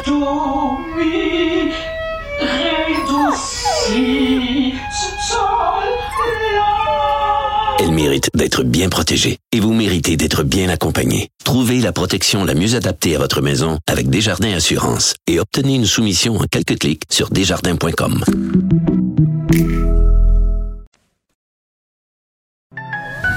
Le retour de Mario Dumont. Parce qu'il ne prend rien à la légère. Il ne pèse jamais ses mots. Cube Radio. On est de retour et Vincent, on en parlait euh, plus tôt de cette question. Est-ce que les ressortissants canadiens, parce qu'il y a des pays qui le font, là, est-ce qu'on doit envoyer des, des avions spéciaux, préparer une opération pour les sortir de Chine, euh, les gens là, qui voudraient sortir compte tenu de- des changements, là, des, transports annulés là-bas? Oui, euh, je vous disais tantôt que la France, entre autres, envoyait un avion euh, bientôt pour euh, aller chercher ses ressortissants qui sont coincés dans certaines régions de Chine, évidemment, où c'est plus difficile pour le transport présentement. Les États-Unis aussi sont dans une opération du même genre. Et François-Philippe Champagne, le ministre des Affaires étrangères au, gouvernement fédéral, a donné quelques détails tantôt, comme quoi on travaille là-dessus. On est à regarder les différentes options. Mais quelles sont-elles, ces options-là? Je dirais que ça a été difficile pour les journalistes de, de- de tirer les verres du nez du ministre, mais finalement, on a eu un peu plus de détails. On a le choix, en fait, à envoyer des avions ou, en quelque sorte, trouver certaines places sur ces avions. Je vous fais entendre euh, le ministre. Il y a deux options. Ou un pays envoie un aéronef pour prendre ses ressortissants, ou un pays peut participer avec d'autres à avoir une partie d'aéronef, des sièges sur un aéronef. Évidemment, les évacuations se font par aéronef. Donc, effectivement, ce que je dis, c'est qu'on est en train de considérer les différentes options pour offrir les services consulaires dont les Canadiens présentement besoin. On est en train de consulter, on regarde toutes les options, mais comme on est dans le milieu de la nuit en Chine, je ne peux pas vous donner tous les détails parce qu'on n'a pas eu la chance de parler à chacune des personnes qui nous ont demandé de l'assistance pour voir quels sont leurs besoins, dans quelle situation ils se trouvent et comment on pourrait leur offrir la meilleure assistance consulaire. Bon, alors on discute présentement avec les alliés. Ouais, je comprends. Avec, on pourrait s'entendre avec les États-Unis ou euh, la France en disant, regarde, donne-nous quelques bancs sur ton avion, puis une fois que le ressortissant est rendu à Paris, là, il est plus en zone infectée par le virus. là, Exact. euh, Prendre un vol régulier pour s'en venir. là. Alors, on est en train de regarder tout ça, alors que le bilan, on sait qu'il y a un nouveau cas confirmé en Colombie-Britannique et euh, on fait état de 106 morts présentement, euh, donc euh, presque au, au total en Chine, là, mais euh, 106 morts, 4500 personnes atteintes. C'est le dernier bilan de l'Organisation Mais en fait, mondiale ce de qu'il la faut voir, c'est le portrait. Là. Est-ce qu'il y a vraiment des centaines de Canadiens vraiment qui sont en Chine, qui sont paniqués? Parce En fait, clairement, quel- quelqu'un me disait, j'entendais parler de quelqu'un que son fils est en Chine, puis il avait pas l'air à parler de revenir, là. Tu sais, je veux dire, il- Non, mais c'est sûr, ça doit dépendre de la région où tu es. Si tu là Ouais. à, à Wuhan, là, ça a l'air quand- Là, oui. difficile. euh, ouais, parce qu'il n'y aura, plus rien- il y aura plus rien dans les épiceries. La vie va être difficile. Puis il n'y a plus de transport. Exact. En même temps, ils ont eu peut-être un certain temps pour euh, revenir parce que les vols euh, internationaux euh, fonctionnaient là, jusqu'à nouvel ordre. On va parler euh, d'Hydro-Québec. Oui, parce que euh, le gouvernement du Québec a annoncé ce matin qu'il y a certains détails sur ce, l'argent qui sera remis hein, d'Hydro-Québec euh, aux, aux Québécois. Et finalement, une petite surprise pour certains, c'est 35 millions de dollars de plus que prévu, soit 535 millions de dollars qui seront remis aux clients de, de- de- d'Hydro-Québec. C'est montant qui était prévu avec le projet de loi 34 sur la tarification qui a été adoptée en décembre dernier. Sandrix Bouchard, porte-parole d'Hydro-Québec, est avec nous. Bonjour. Bonjour, messieurs. Et, vous l'aviez mentionné au départ, le projet de loi établissait euh, des principes, euh, un calcul sommaire avait donné un chiffron, mais il fallait attendre d'avoir la consommation réelle pour l'ensemble de l'année pour arriver à un chiffre précis. Vous le dites bien. Effectivement, lorsqu'on a avancé ce chiffre-là approximatif en juin dernier, environ 500 millions, euh, c'était la meilleure vision de à ce moment-là, évidemment. On se retrouve à la fin de l'exercice financier, donc à la fin euh, du mois de décembre, et le chiffre qui s'avère, le chiffre réel, c'est 535 millions. Et d'ailleurs, ça démontre bien pourquoi ça existait dans l'ancien système tarifaire des écarts de rendement. C'est-à-dire que la meilleure prévision euh, en juin donne une différence de 35 millions au mois de la fin du mois de décembre. Il y a eu des choses qui ont eu un impact, comme par exemple, on a l'impression que c'est un hiver plutôt chaud, mais on a tendance à oublier rapidement que décembre a été relativement froid. Donc ça, ça a fait monter ce chiffre-là. Il y a d'autres, euh, il y a d'autres comptes d'écart, comme par exemple la panne de novembre, la grosse panne de vent, où il y a eu plus d'un million de pannes. Euh, ça a causé, en fait, une, ça a fait diminuer ce chiffre-là. Donc une foule de facteurs comme ça qui font qu'on se retrouve avec un montant réel de 535 millions. Bon, on va aller dans le bien concret pour les gens qui nous écoutent. Euh, à partir de quand, donc par exemple, les comptes d'hydro qui, qui sont partis aujourd'hui, que ce soit par la poste ou que ce soit par Internet, est-ce que le, montant de remboursement est dessus? Est-ce que ça commence en février? À, à quel moment on commence? Parce qu'on nous a dit au cours de l'hiver, là, euh, les comptes les comptes qui vont partir vont inclure un remboursement. Est-ce que c'est commencé? Oui, ben ça commence maintenant, effectivement. C'est-à-dire que lors de la prochaine euh, facture, euh, peut-être que dans les premiers jours, évidemment, là, il y a des factures qui n'auront pas ce crédit parce qu'il faut quand même qu'il y ait un processus de facturation qui s'enclenche. Mais lors de la facture subséquente, euh, comme le dit la loi, d'ici le mois d'avril, les gens vont recevoir leur crédit. Donc, normalement, pour la grande majorité des clients d'Hydro-Québec, sur leur prochaine facture, il y aura cette mention note de crédit et ils verront le montant, le montant qui est appliqué à cette facture. On qui n'est pas un montant qui n'est pas un montant fixe là, qui est un qui est pour chaque individu chaque ménage euh, un calcul sur la consommation de la dernière année qui est exactement proportionnel à votre consommation d'électricité, euh, qui donne en fait 2,49% de ce que vous avez payé en électricité entre le 1er janvier 2018 et le 31 décembre 2019. En Sur fait, deux ans. 2,- Oui, c'est 2,4857. On l'arrondit à 2,- 2,49 pour les, les besoins de la communication, là, mais euh, évidemment, si les gens font le calcul, ça va donner en moyenne, ce qu'on a dit, autour de 60 dollars par euh, client d'Hydro-Québec. Euh, c'est influencé tout ça par une foule de facteurs, de facteurs, pardon, la grosseur, euh, la taille de votre résidence, euh, le volume de consommation, combien il y a de gens qui vivent à la maison, quelles sont les habitudes de vie. Donc, encore une fois, c'est 2,49% de votre consommation sur ces deux ans. Euh, précision à faire pour les gens euh, qui, euh, par exemple, une personne euh, serait rentrée dans un- une résidence pour personnes âgées à, à l'automne, en novembre dernier. Euh, là, il y a un cas particulier parce que comme vous n'avez plus de compte d'Hydro-Québec à votre nom, euh, là, il y a une démarche particulière à faire. Hein? Exact. Si on prend le premier cas de figure, vous êtes toujours client d'Hydro-Québec, vous n'avez rien à faire, ça va être sur votre facture comme on vient de l'expliquer. Si vous étiez client d'Hydro-Québec, responsable d'un abonnement entre le 1er janvier 2018 et le 31 décembre 2019, vous avez le droit à ce crédit. On va vous envoyer un chèque. Cependant, pour vous l'envoyer, il nous faut votre adresse. Donc, si l'adresse qu'on avait à votre dossier est très récente, toujours valide, vous pouvez nous la confirmer. Si vous avez toujours vos, noms d'usagers, votre mot de passe de l'espace client, par exemple, sur l'application, vous pouvez aller en ligne, vous assurer qu'on a la bonne adresse pour vous rejoindre. Il y a également un formulaire de demande de crédit qui est sur notre site Internet, très facile à trouver, où les gens peuvent nous identifier leur adresse et ils peuvent aussi communiquer avec nous via le service à la clientèle. Euh, ils peuvent appeler, on va leur répondre. Évidemment, nous, on a toujours, par exemple, dans le cas d'anciens clients, on peut avoir des courriels. On va tenter de les rejoindre également. Mais une chose qui est importante, qu'il faut rappeler aux gens, on n'enverra pas de texto. Donc, si les gens reçoivent des messages Ah ouais, ça, c'est de la fraude, là. cliquez ici, c'est de la faute. Donnez pas votre numéro de banque. On, c'est pas comme ça qu'on va fonctionner. On va vous envoyer un chèque. Donc, il y a des gens qui pourraient être tentés de vous frauder, mais sachez qu'on ne va pas communiquer avec vous de cette façon-là. C'est Hendrix Bouchard, merci d'avoir été là. Un plaisir. Au revoir, porte-parole d'Hydro-Québec. Euh, Vincent, euh, il y a eu tout à l'heure tremblement de terre majeur au large en mer entre la Jamaïque et Cuba. On craignait un tsunami à un certain moment. Euh, mise à jour là-dessus? Oui, cette alerte-là semble être terminée. Je voyais les autorités américaines qui avaient lancé euh, ce- cette alerte-là un petit peu plus tôt euh, aujourd'hui, Euh, mais ça a été retiré du, du- du site Internet. Alors, on craignait une vague, c'est pas un tsunami majeur, mais on craignait une vague possible à la suite d'un tremblement de terre quand même euh, élevé au-delà de 7 sur l'échelle de Richter, dans- qui, qui aurait pu, euh, en fait, et on le voit là, dans certaines images, entre autres en Jamaïque. Donc, il a Euh, été ressenti sur Terre en Jamaïque. oui, a été ressenti, enfin, on dit même jusqu'à Mi- jusqu'à Miami. Euh, évidemment, beaucoup moins fort, mais on voit les images en Jamaïque, ça brassait pas mal. On voit des piscines hors terre, entre autres, le- l'eau sort. là. Alors, ça a été quand même assez... Oui, oui, ça- L'épicentre est en mer, mais ça a brassé quand même sur Terre. ça a brassé sur Terre. On s'inquiétait donc pour certains pays des Caraïbes d'un éventuel tsunami. Et, et vu qu'il y a beaucoup de Québécois et de Canadiens qui vont évidemment euh, dans ce temps-ci de l'année euh, sur les plages de ce coin de pays-là, plusieurs étaient peut-être inquiets. Sachez que euh, il ne semble pas y avoir de, de- de- de menaces à partir de maintenant. Alors, euh, une bonne chose. Et les dommages semblaient quand même euh, limités. Là, on voyait dans les trous, dans des, des routes, là, des endroits qui, euh, euh, qui se sont affaissés, mais pas de dommages majeurs et pas de blessés ou de morts de répertoriés jusqu'à maintenant. Merci. Le buzz de Vincent Dessureau.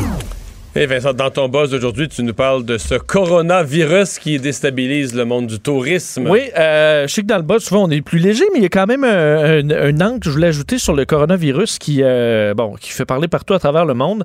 Et c'est son impact maintenant sur le tourisme global. Parce qu'on dit, lors du SRAS, au début des années 2000, euh, les Chinois, à cette époque-là, c'était 4% des touristes mondiaux. Et on se retrouve 15 ans plus tard, c'est 16% Donc, c'est donc- 4 donc, dans fois plus. Tourisme mondial, la Chine est rendue à 16% 16% des Mais je suis pas surpris. euh, qui- quand on voyage, on voit des, des- des gens originaires de Chine partout. Là. Effectivement, c'est énorme. En fait, chez nous. là. On parle en 2019, c'est 134 millions de Chinois qui ont, euh, qui ont voyagé durant l'année, en, en hausse de presque plus de 5% par rapport à l'année dernière. Euh, Hong Kong, Thaïlande, Japon, Vietnam, ce sont des destinations très prisées. Et entre autres, les plus dépensiers de villes comme Londres, des villes très chères, ce sont les Chinois à Londres, Milan, Paris, New York.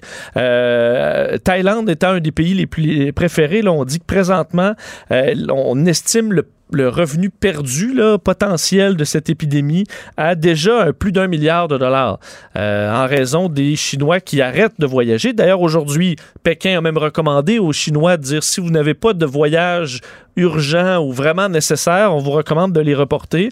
Euh, ça inquiète à Macao, évidemment, l'espèce de Las Vegas euh, Ouais. d'Asie, euh, industrie évidemment importante dans ce secteur-là qui pourrait être au ralenti. Hong Kong aussi très vulnérable, économie très importante aussi et euh, qui déjà traverse une période de crise depuis plusieurs mois. Alors ça pourrait les ébranler. Alors ce côté-là international, global, déjà que la Chine est un acteur économique majeur, le côté touristique euh, est peut-être un de ceux qu'on- auxquels on pense le moins, mais qui pourrait avoir un effet important. Et on dit dans les, dans les, euh, dans les avions, il commence à avoir certains incidents. J'en voyais un ce matin, un avion au départ de Shanghai qui se dirigeait vers le Japon, où des passagers ont refusé, enfin une partie des passagers ont refusé d'embarquer dans l'avion en raison de la présence de citoyens de Wuhan qui auraient été vus en train de prendre des médicaments contre la fièvre dans le but, encore là, on en avait parlé de cas similaires dans les derniers jours, de tromper euh, les tests de température lorsqu'on on- en entre ou on débarque des avions. Une sorte de paranoïa. Là. Oui, alors, en fait, cet avion-là a été euh, retardé de plus de cinq heures en raison de ce conflit-là. Et c'est finalement un, un diplomate, euh, le consul chinois à Nagoya, donc la ville où on se dirigeait au Japon, qui est intervenu pour que finalement les passagers puissent embarquer et essayer de résoudre ce conflit-là. Mais euh, on s'entend qu'il y a une tension là, au- au- au- en Chine. Alors, euh, ce, ce- le- disons, l'industrie du tourisme qui est fortement ébranlée en Chine, aux- en Asie et dans le monde. L'espérance de vie des hommes au Canada qui n'a pas progressé. Ouais, écoute, ça, c'est. En fait, c'est du jamais vu dans l'histoire du, du Canada depuis qu'on documente l'espérance de vie. Trois années d'affilée, euh, l'espérance de vie à la naissance pour un homme est restée stable, alors que, on sait depuis 1900, c'est depuis 1918 là, qu'on euh, bon, qu'on analyse. Là, arrive vite à la cause parce qu'il y a déjà la moitié du monde qui nous écoute qui pense que c'est à cause, à cause des changements climatiques et de, la- Ouais, et de la, po- et de bon, la pollution. C'est la même cause que depuis trois ans, c'est-à-dire la crise des opiacés dans l'Ouest canadien. Alors, ça touche moins le Québec. En fait, là où les hommes ont le plus, la plus longue espérance de vie, c'est euh, au Québec. Alors, à 80,9. Donc, ce qu'il faut comprendre, c'est qu'il y a assez de gens qui meurent jeunes d'overdose que ça annule l'accroissement naturel de la vie par la médecine. L'alimentation de qualité, euh, l'eau- tu sais, tout ça, là, le fait qu'on l'espérance de vie augmente toujours, sauf en raison de ces jeunes, on dit 25 à 45 ans en moyenne, qui meurent de la crise des opioïdes. Et comme ça nous touche beaucoup moins au Québec, ben, c'est pour ça que nous, on a réussi à quand même avoir une tendance haussière malgré tout ça. Euh, on est devant l'Ontario. La Colombie-Britannique est en bas du 80. On est à 79,9 alors qu'ils étaient au sommet en 2015. Donc, en quelques années à peine, la tendance a complètement viré de bord. Euh, chez les femmes, par contre, ça continue d'augmenter légèrement de 84 ans à 84,1. Donc, on comprend c'est 4 ans de différence quand même entre, euh, entre euh, hommes et femmes. Alors, parce que les morts par overdose, c'est très majoritairement des hommes. c'est beaucoup des hommes aussi, alors ça fait virer la tendance. Alors, sa- sachez-le. Euh, heureusement. Mais comment ça, l'espérance de vie, euh, à part les opiacés, comment ça, l'espérance de vie augmente? Parce que moi, j'écoute les nouvelles, on mange une nourriture industrielle qui nous empoisonne. euh. Oui, ben, il y a peut-être les véganes qui. Non, non, mais on mange. Qui vivent, mais les véganes, ils vivent jusqu'à. Ah ouais, jusqu'à ans. que ça- ça- non, mais ça tout, tout- monte, tout le discours, tout, tout nous empoisonne. On respire un air vicié qui nous empoisonne. On mange une nourriture. Tu sais, la nourriture industrielle. C'est vrai. Le steak euh, sur le barbecue, là, cancérigène. euh, Tout est cancérigène. Tu sais, on vit de plus en plus vieux. C'est vrai. C'est un, mystère. mystère. Ah, OK, OK, OK. Euh, des champignons magiques pour les cancéreux. Écoute, j'ai trouvé cette, cette histoire-là quand même assez spéciale. euh, comme quoi, euh, les, euh, moi, j'ai jamais pris de champignons magiques. Moi non OK? plus. Mais semble qu'en en donnant, parce que dans les champignons magiques, ce qui fait effet, là, entre autres, c'est le psilocybin, qui a été, on l'a testé sur des, des personnes atteintes de cancer. Dans certains cas, un cancer incurable et souvent une des problématiques qui s'ajoutent au combat contre le cancer, c'est euh, la dépression, euh, donc des, problèmes de santé mentale reliés à cette épreuve très difficile que les gens ont à traverser. Et on se rend compte qu'en donnant, je comprends que c'est une petite étude, c'est préliminaire, mais que de donner une seule dose de champignons magiques à une personne atteinte de cancer euh, permet de réduire pour des années sans en reprendre, la dépression, l'anxiété, euh, le fait d'être sans espoir, la démoralisation, la peur de la mort et tout ça. Donc, une seule dose, l'effet sur le cerveau serait tel qu'on réussit à changer, c'est ce que les, les, les a pas besoin d'en reprendre. là. Pas besoin d'en reprendre. Une dose une fois. Certains, en fait, ont fait le test et 4-5 ans plus tard, dans l'étude, on allait les revoir et il y avait encore cet effet positif d'une seule dose de champignons magiques parce que ce qu'eux expliquent, du moins qui est leur hypothèse de base, c'est un changement de paradigme. Leur paradigme, tu sais, quand tu fais une idée un peu de tout ce qui se passe dans ta vie, alors là, ça va mal, j'ai le cancer, euh, je vais mourir et tout ça, mais le champignon magique t'amène une, une nouvelle vision, Mario, et cette vision-là reste. Ben, c'est un peu. Mais, mais dans le cas des cancéreux, oui. Ça règle rien du cancer. Non. C'est juste l'état d'esprit. là. Absolument. Mais c'est une problématique parce que je veux pas. Non, non, je comprends que ça Pour- vient avec un meilleur combat contre le cancer ou une meilleure euh, attitude face à la maladie. Exact. Faut aussi bien avoir une bonne qualité de vie euh, si, si il reste que quelques années ou quelques mois, où ça facilite effectivement le combat. Alors, eux disent, les chercheurs disent, on est prudent, c'est une petite étude auprès de 29 patients, là. mais qu'il y a peut-être une piste là-dessus sur le fait que certains Mais produits. euh, honnêtement, c'est un peu mystérieux pour les champignons magiques. Sais-tu, euh, sais, mettons du pot, là. euh, Oui. Tout le monde va te dire euh, dans ton village ou dans ta petite ville, là, si tu connais le bon monde, tu vas trouver du pot, là, c'est rien de plus facile. Mais Oui. Maintenant, il y, a la- il y a la SQDC, mais avant ça, mais Y a-tu bien du monde qui font quoi? On fait pousser ça, on trouve les graines où? euh, Ben, moi, j'ai jamais, non, j'ai jamais connu quelqu'un, j'ai jamais rencontré quelqu'un. euh, J'ai l'impression qu'à la table ici, la personne qui va être une meilleure source d'information que. On l'entend rire. moi, celui qu'on entend rire. Je dis pas que. Écoute, je veux pas avoir de préjugés à cause des tatous puis la barbe, là. Ah, je confirme. Non, je Mais je confirme. sais pas. Je confirme sans gêne, sans gêne. Ouais, je fais plus ça, mais oui, je l'ai déjà essayé. Puis j'ai- je je tends à croire C'est rare, ça. non? Je tends à croire ça. Non, pas vraiment. Pas vraiment. Pas plus que, pas plus que le pot dans le temps, en fait. C'est pas rare. Ouais, c'est pas rare. Tu sais, Il y a même aujourd'hui. Mais en fait, la grosse différence que dans tout ça aussi, c'est, la- c'est- c'est- on le mange au lieu de le fumer. Il y a une grosse différence qui passe par le système digestif. Je suis pas un spécialiste de ça, mais je suis totalement d'accord avec le fait que la vie, elle, je dis pas que ça doit tout bousculer ma vie, mais ça change la vision de bien des choses, ça ouvre des trucs, ça ouvre des. Puis là, on n'est pas, je pense pas que c'est des doses à la Jimi Hendrix qui donnait là. Non, je pense pas. pendant quatre jours puis partir à, à la Jim Morrison, puis c'est pas ça là, c'est plus des doses beaucoup plus euh, restreintes. Et on là. disait dans une Mais oui. étude il y a quelques années que c'était la drogue la plus sécuritaire. Vrai. Parce que dans le taux de, de- de gens qui se ramassaient à l'urgence, comparé à toutes les autres drogues, en général, il n'y avait pas de d'effets secondaires où les gens se ramassent, se battaient pas, où les gens se retrouvent pas malades. À part que c'est une indigestion en même temps. Là, je dis pas de prendre ça, des champignons magiques, là. mais euh, alors il y a peut-être une piste euh, de traitement à suivre. Mais prenez- commencez pas à donner du champ- des champignons magiques à tout le En monde. plus, ça commence par C, fait que la SQDC, si se mettait en vente, vraiment pas besoin de changer le nom. Ça va sûrement finir par arriver. Ah, la Société canadienne du champignon. Ben, les deux, là, cannabis, champignons. Euh,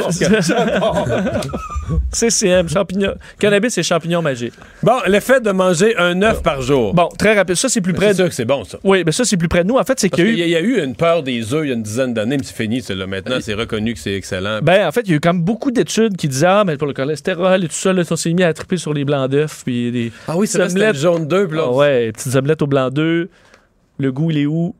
Il est pas là. Bon. Euh, et euh, en fait, tu mets du sel, ça goûte le sel. Oui, mais euh, en fait, c'est que les chercheurs disent que ces études-là étaient généralement très petites et on, s'est- on a peut-être faussé. Alors, grande étude auprès de 146 000 personnes de 50 pays et on se rend compte que prendre en moyenne un œuf par jour, là, c'est-à-dire 7 œufs par semaine, ou, l'effet sur le cœur, zéro. L'effet sur les, le hausse des maladies cardiovasculaires, zéro.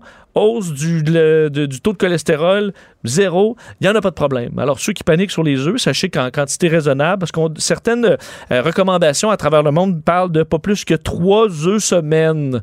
Mais sachez-le. euh, Un par jour. Un par jour en moyenne. Ça veut dire que tu peux en prendre deux puis zéro. Je comprends que c'est une moyenne, aucun effet. Alors, tout va bien. Vous Il pouvez n'y a pas d'effet positif non plus? Ou il est- Ben, en fait, ça, reste, ça protéine, reste ouais. plein de protéines, de nutriments. C'est un super aliment quand même. Là. Ouais. Et euh, peu Mais- coûteux à faire. Très nourrissant, mais au niveau de, de la partie nuisible sur le cœur, aucun effet. C'est sûr que quand tu es étudiant, là, repas vite fait, pas cher. Ben oui, écoute. C'est assez dur à non, non, Et en plus, tu peux avoir quelqu'un qui a des poules euh, chez eux, là. Ben, c'est Non. parfait, ça fait une source de Quand protéines. étudiant- Quand t'es étudiant, quoi de mieux que des poules dans la Ben oui, tu lui donnes tes vieux morceaux de pain de, de croûte, puis tu as des beaux Ouais. œufs frais au matin. C'est parfait. L'odeur, non? C'est pas, pas de Ben, problème. l'odeur, c'est pas ça qui pue le plus chez un étudiant euh, cégep- universitaire ou cégepien. Les têtes enflées. Voici Master Bugarici. Moi, quand j'étais étudiant, ça sentait bon dans mon appart. Ah. S'il était rentré une poule, ça aurait tout gâché. Salut, Master! c'est tellement drôle. Vous êtes drôle, les gars. Le savez-vous que vous êtes drôle? Non.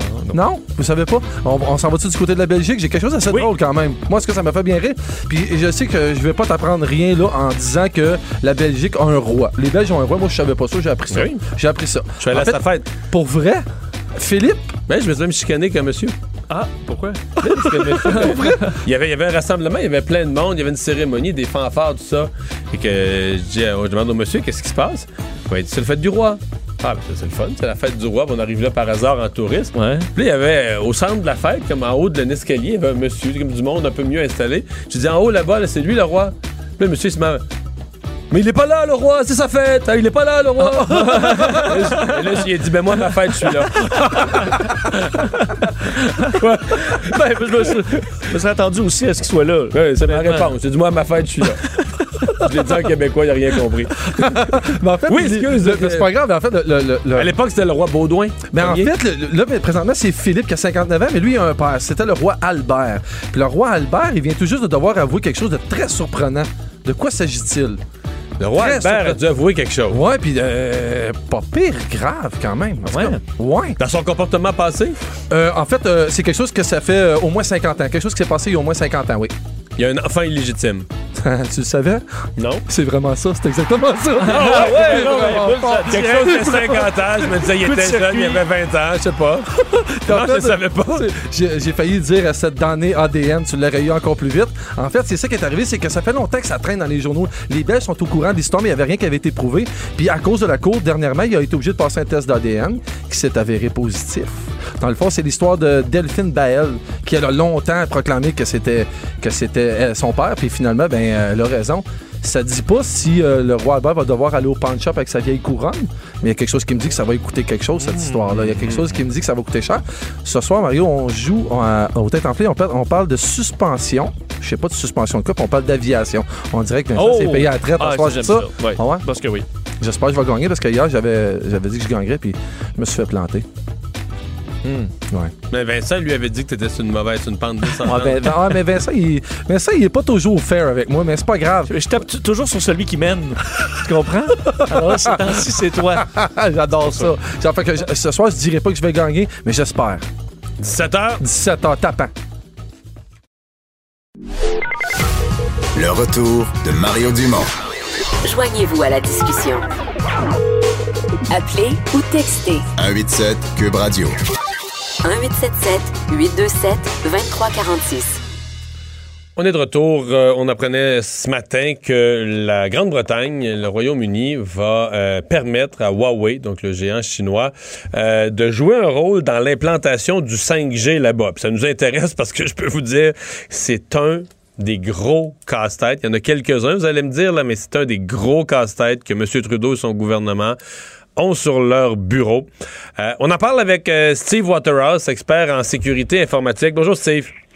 Salut Mario. Oui, donc, euh, le- bon, si on fait le résumé, là, il y avait deux pays vraiment campés, les États-Unis et l'Australie, qui disaient Huawei, c'est la menace d'espionnage, faut pas toucher à ça. Et là, le Royaume-Uni, qui n'a pas suivi la recommandation, entre autres, des Américains, et qui a dit, ben nous, on va faire partiellement affaire, là, un rôle partiel pour la Chine dans notre 5G.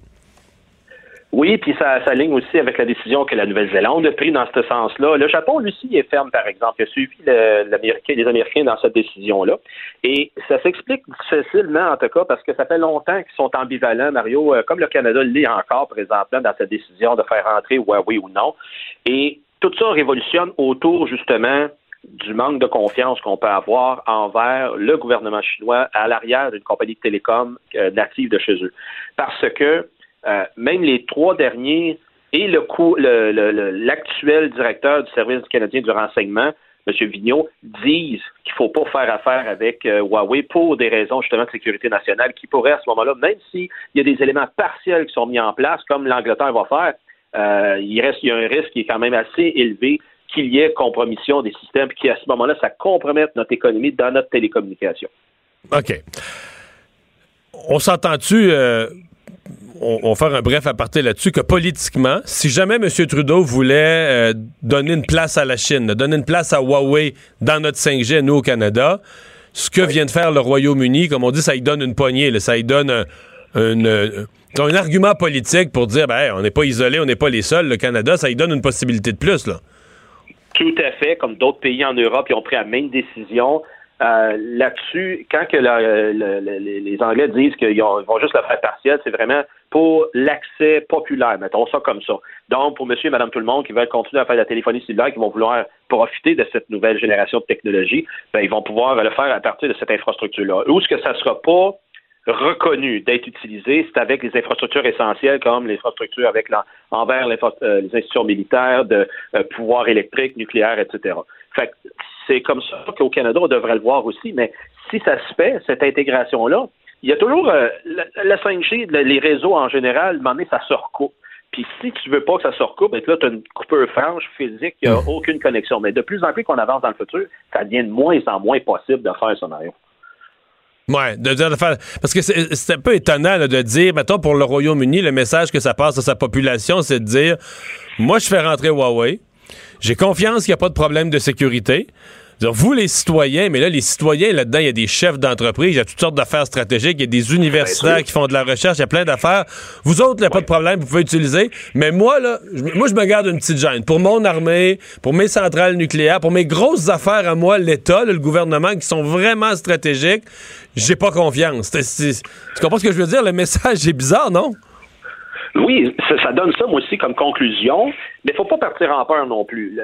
L'idée, là, puis on le verra pas tout de suite, euh, ça va rentrer, ça va déballer les boîtes, ça va installer un nouvel équipement, ça va se mettre en place. Parfait. Mais la menace, elle est là pour les 5-10 prochaines années, alors que beaucoup, on s'entend dans- en termes de, dans ma communauté de cybersécurité à dire c'est plus tard que le code va arriver, qu'il va y avoir des trappes dedans, des portes à ouvrir, et c'est comme ça qu'ils vont voler la propriété intellectuelle. C'est pas de la science-fiction, ça a été vu ailleurs. Des employés malveillants de Huawei qui faisaient de l'espionnage d'équipements être placés en Europe. C'est fait, c'est un fait de la vie, c'est pas de l'imaginaire. Donc, c'est là que c'est documenté que cette compagnie-là, comme ça, n'a pas une confiance euh, euh, blanche comme neige pour être en mesure de faire ça, ce genre euh, de travail-là avec confiance. Fait que quand on veut l'amener après ça à la population générale, il y en a qui vont dire Ouais, mais j'en ai un téléphone Huawei, ça marche bien. Oui, ça marche très bien. Mais pour l'instant, il n'y a pas rien de malicieux qui a été détecté avec les appareils en place actuellement. Ouais. Mais c'est une chose pour un individu d'avoir un appareil Huawei. C'en est un autre pour un pays de baser son infrastructure, son déploiement de toute l'infrastructure de la prochaine génération de cellulaires sur Huawei. Là. Dire, c'est pas le même niveau, on va dire, de. Ton appareil, au pire, s'il arrivait quelque chose euh, deux ans après, tu, vas changer. Tu là, tu, tu déploies l'infrastructure cellulaire Huawei pour un pays. C'est une décision, quoi, pour au moins 10, 15 ans, 20 ans? au minimum. Et l'enjeu là-dedans, présentement, il y, a, en a des télécommunicateurs dans le moment hein, au pays qui utilisent de l'équipement Huawei dans la 4G. Actuellement, en production, c'est vrai. Mais le, déploiement de, la topologie de 5G, ça se veut d'être beaucoup plus d'équipements parce que c'est pas juste une antenne cellulaire avec un transmetteur. Là, ça va aller avec la réseautique informatique, des routeurs, des switches, là, si on peut utiliser ces termes-là. En plus, des, des tours à cellulaire et des transmetteurs. Et c'est ça qui fait en sorte que quand tu mets tout l'équipement sous un même manufacturier, là, tu grandis ton risque. Parce que surtout si on ne fait pas confiance à ce seul manufacturier-là, mais c'est voulu que tu y ailles chercher un seul manufacturier pour que ce soit le plus compatible possible dans tous les appareils. Fait que de cette façon-là, on est, on est, on est, on est un peu barré. Cependant, regarde, Rogers, ils sont allés dans la direction, ils ont pris, eux autres, euh, la compagnie Ericsson.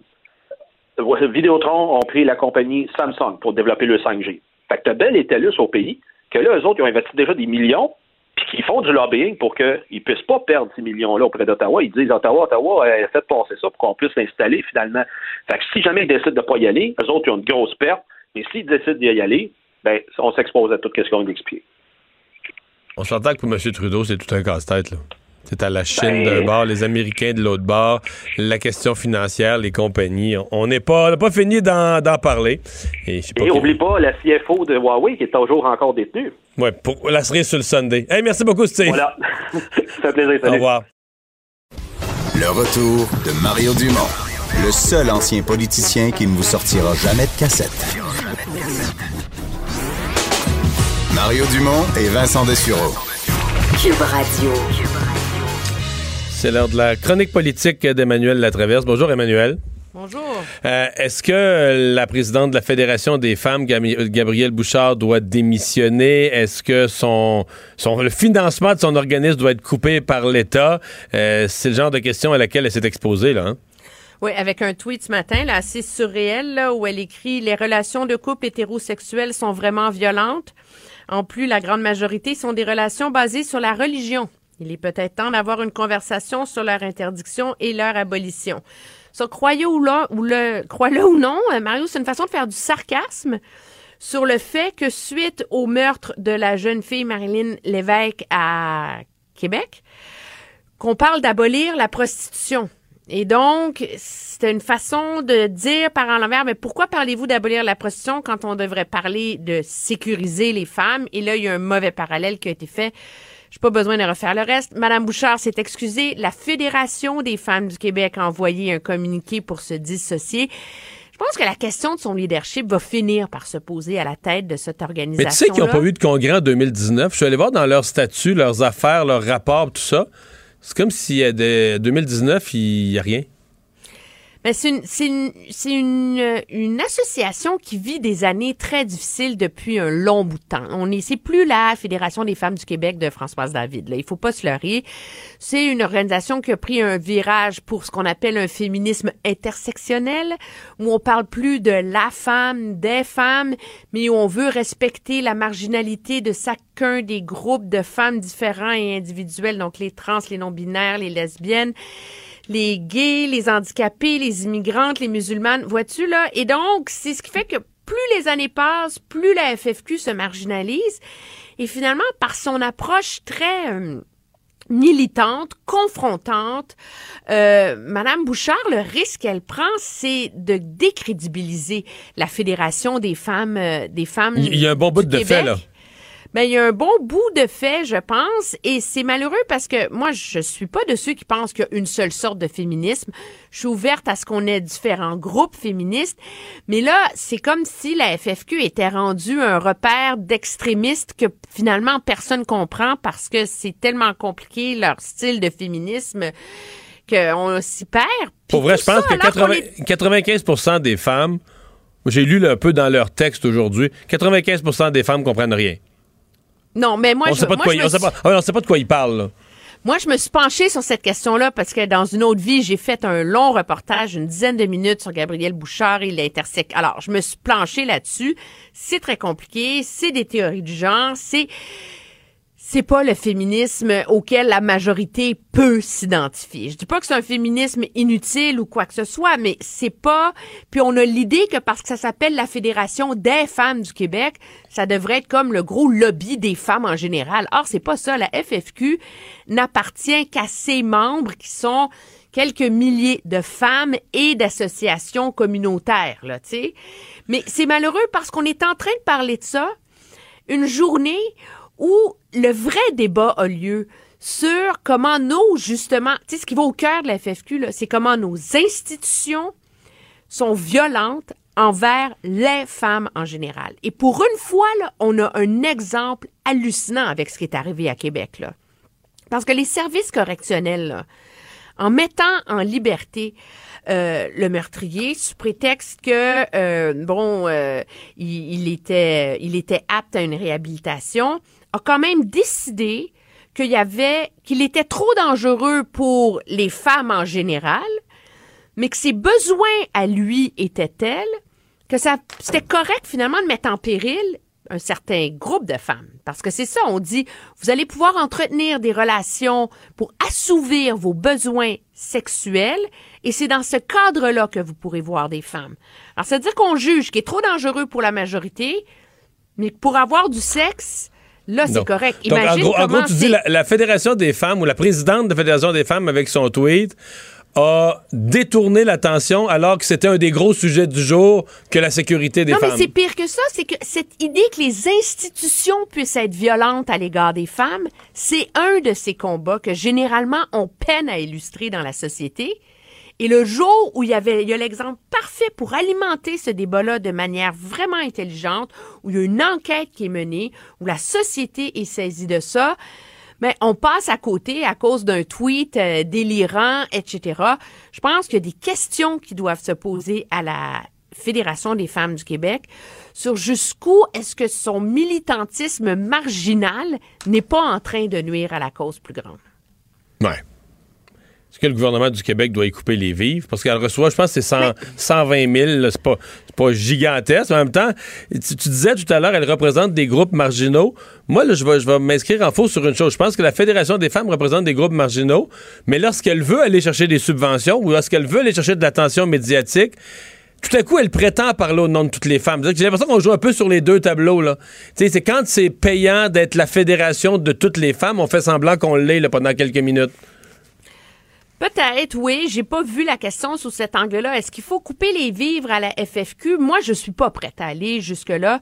Il y a plein de groupes plus euh, marginaux, de lobbies, d'associations communautaires, etc., qui reçoivent des dizaines, des centaines de milliers de dollars du gouvernement. Je pense qu'il faut voir c'est quoi les cadres, les balises selon lesquelles la FFQ a demandé et justifie d'avoir ces fonds-là, et vraiment faire un. Il faut voir si vraiment la FFQ joue le rôle qu'elle prétend aide qu'elle prétend jouer euh, dans la société et auprès des groupes. Et le problème dans le débat public actuellement, malheureusement, c'est qu'on ne parle de cette organisation-là que lorsqu'elle réussit à semer la controverse. Et ça, c'est malheureux parce que ramène-toi à la marche du pain et des roses, à cette sensibilisation sur la, l'appauvrissement des femmes dans les années 90, etc. C'est une organisation qui a toujours été à gauche, qui a jamais été mainstream, là, mais qui Non, a mais réussi parlait- à faire avancer le débat, Ouais, ceci ouais, ouais. On parlait dit. des femmes monoparentales, de leur situation financière. On était quand même dans le concret, là. Puis tout Oui, le monde et- comprenait c'était quoi les revendications, puis pour qui, puis pourquoi. Ben, C'est ça. Et là, maintenant, on est rendu dans une organisation qui dit qu'il faut pas s'opposer à la prostitution parce que certaines prostituées le font de libre choix. Donc, on, on est vraiment dans une théorie qui est, qui est certes intellectuellement et universitairement légitime, mais qui, qui nuit, je pense, à la cause parce que, justement, elle peine à rallier la majorité des femmes. Merci beaucoup, Emmanuel. Très bien, au revoir. Au revoir. Euh, et Vincent, oui, euh, nouvelle euh, qui est sortie cet après-midi. On peut se parler d'un déblocage dans un grand dossier québécois? Ben, un dossier euh, qui, qui a traîné quand même longtemps. Parce que boy. c'est ce chien enragé qui avait fait six blessés, on se souvient, en 2018. Euh, quatre enfants, deux adultes. Donc, une attaque euh, extrêmement violente. Euh, C'était À à, l'été Montréal 2018 Nord. à Montréal-Nord. Euh, mais ce chien, euh, on sait que ça, ça s'était retrouvé devant les tribunaux. Euh, Maître Anne-France Gold- euh, Anne- Anne-France Goldwater qui avait pris ce, ce dossier-là. Euh, sachez qu'il sera finalement eut- euthanasié dans les prochains jours. Ça a été euh, Donc, confirmé. en- euh, quasiment deux ans plus tard. Ou pratiquement. En fait, quasiment deux ans plus tard. Alors, on se souvient cette histoire assez triste, la chienne Chota. De l'argent bien dépensé devant nos, devant nos tribunaux. Et du temps de nos tribunaux engorgés, Hmm. bien dépensé. Merci Vincent, merci à vous. On se retrouve demain, 15h.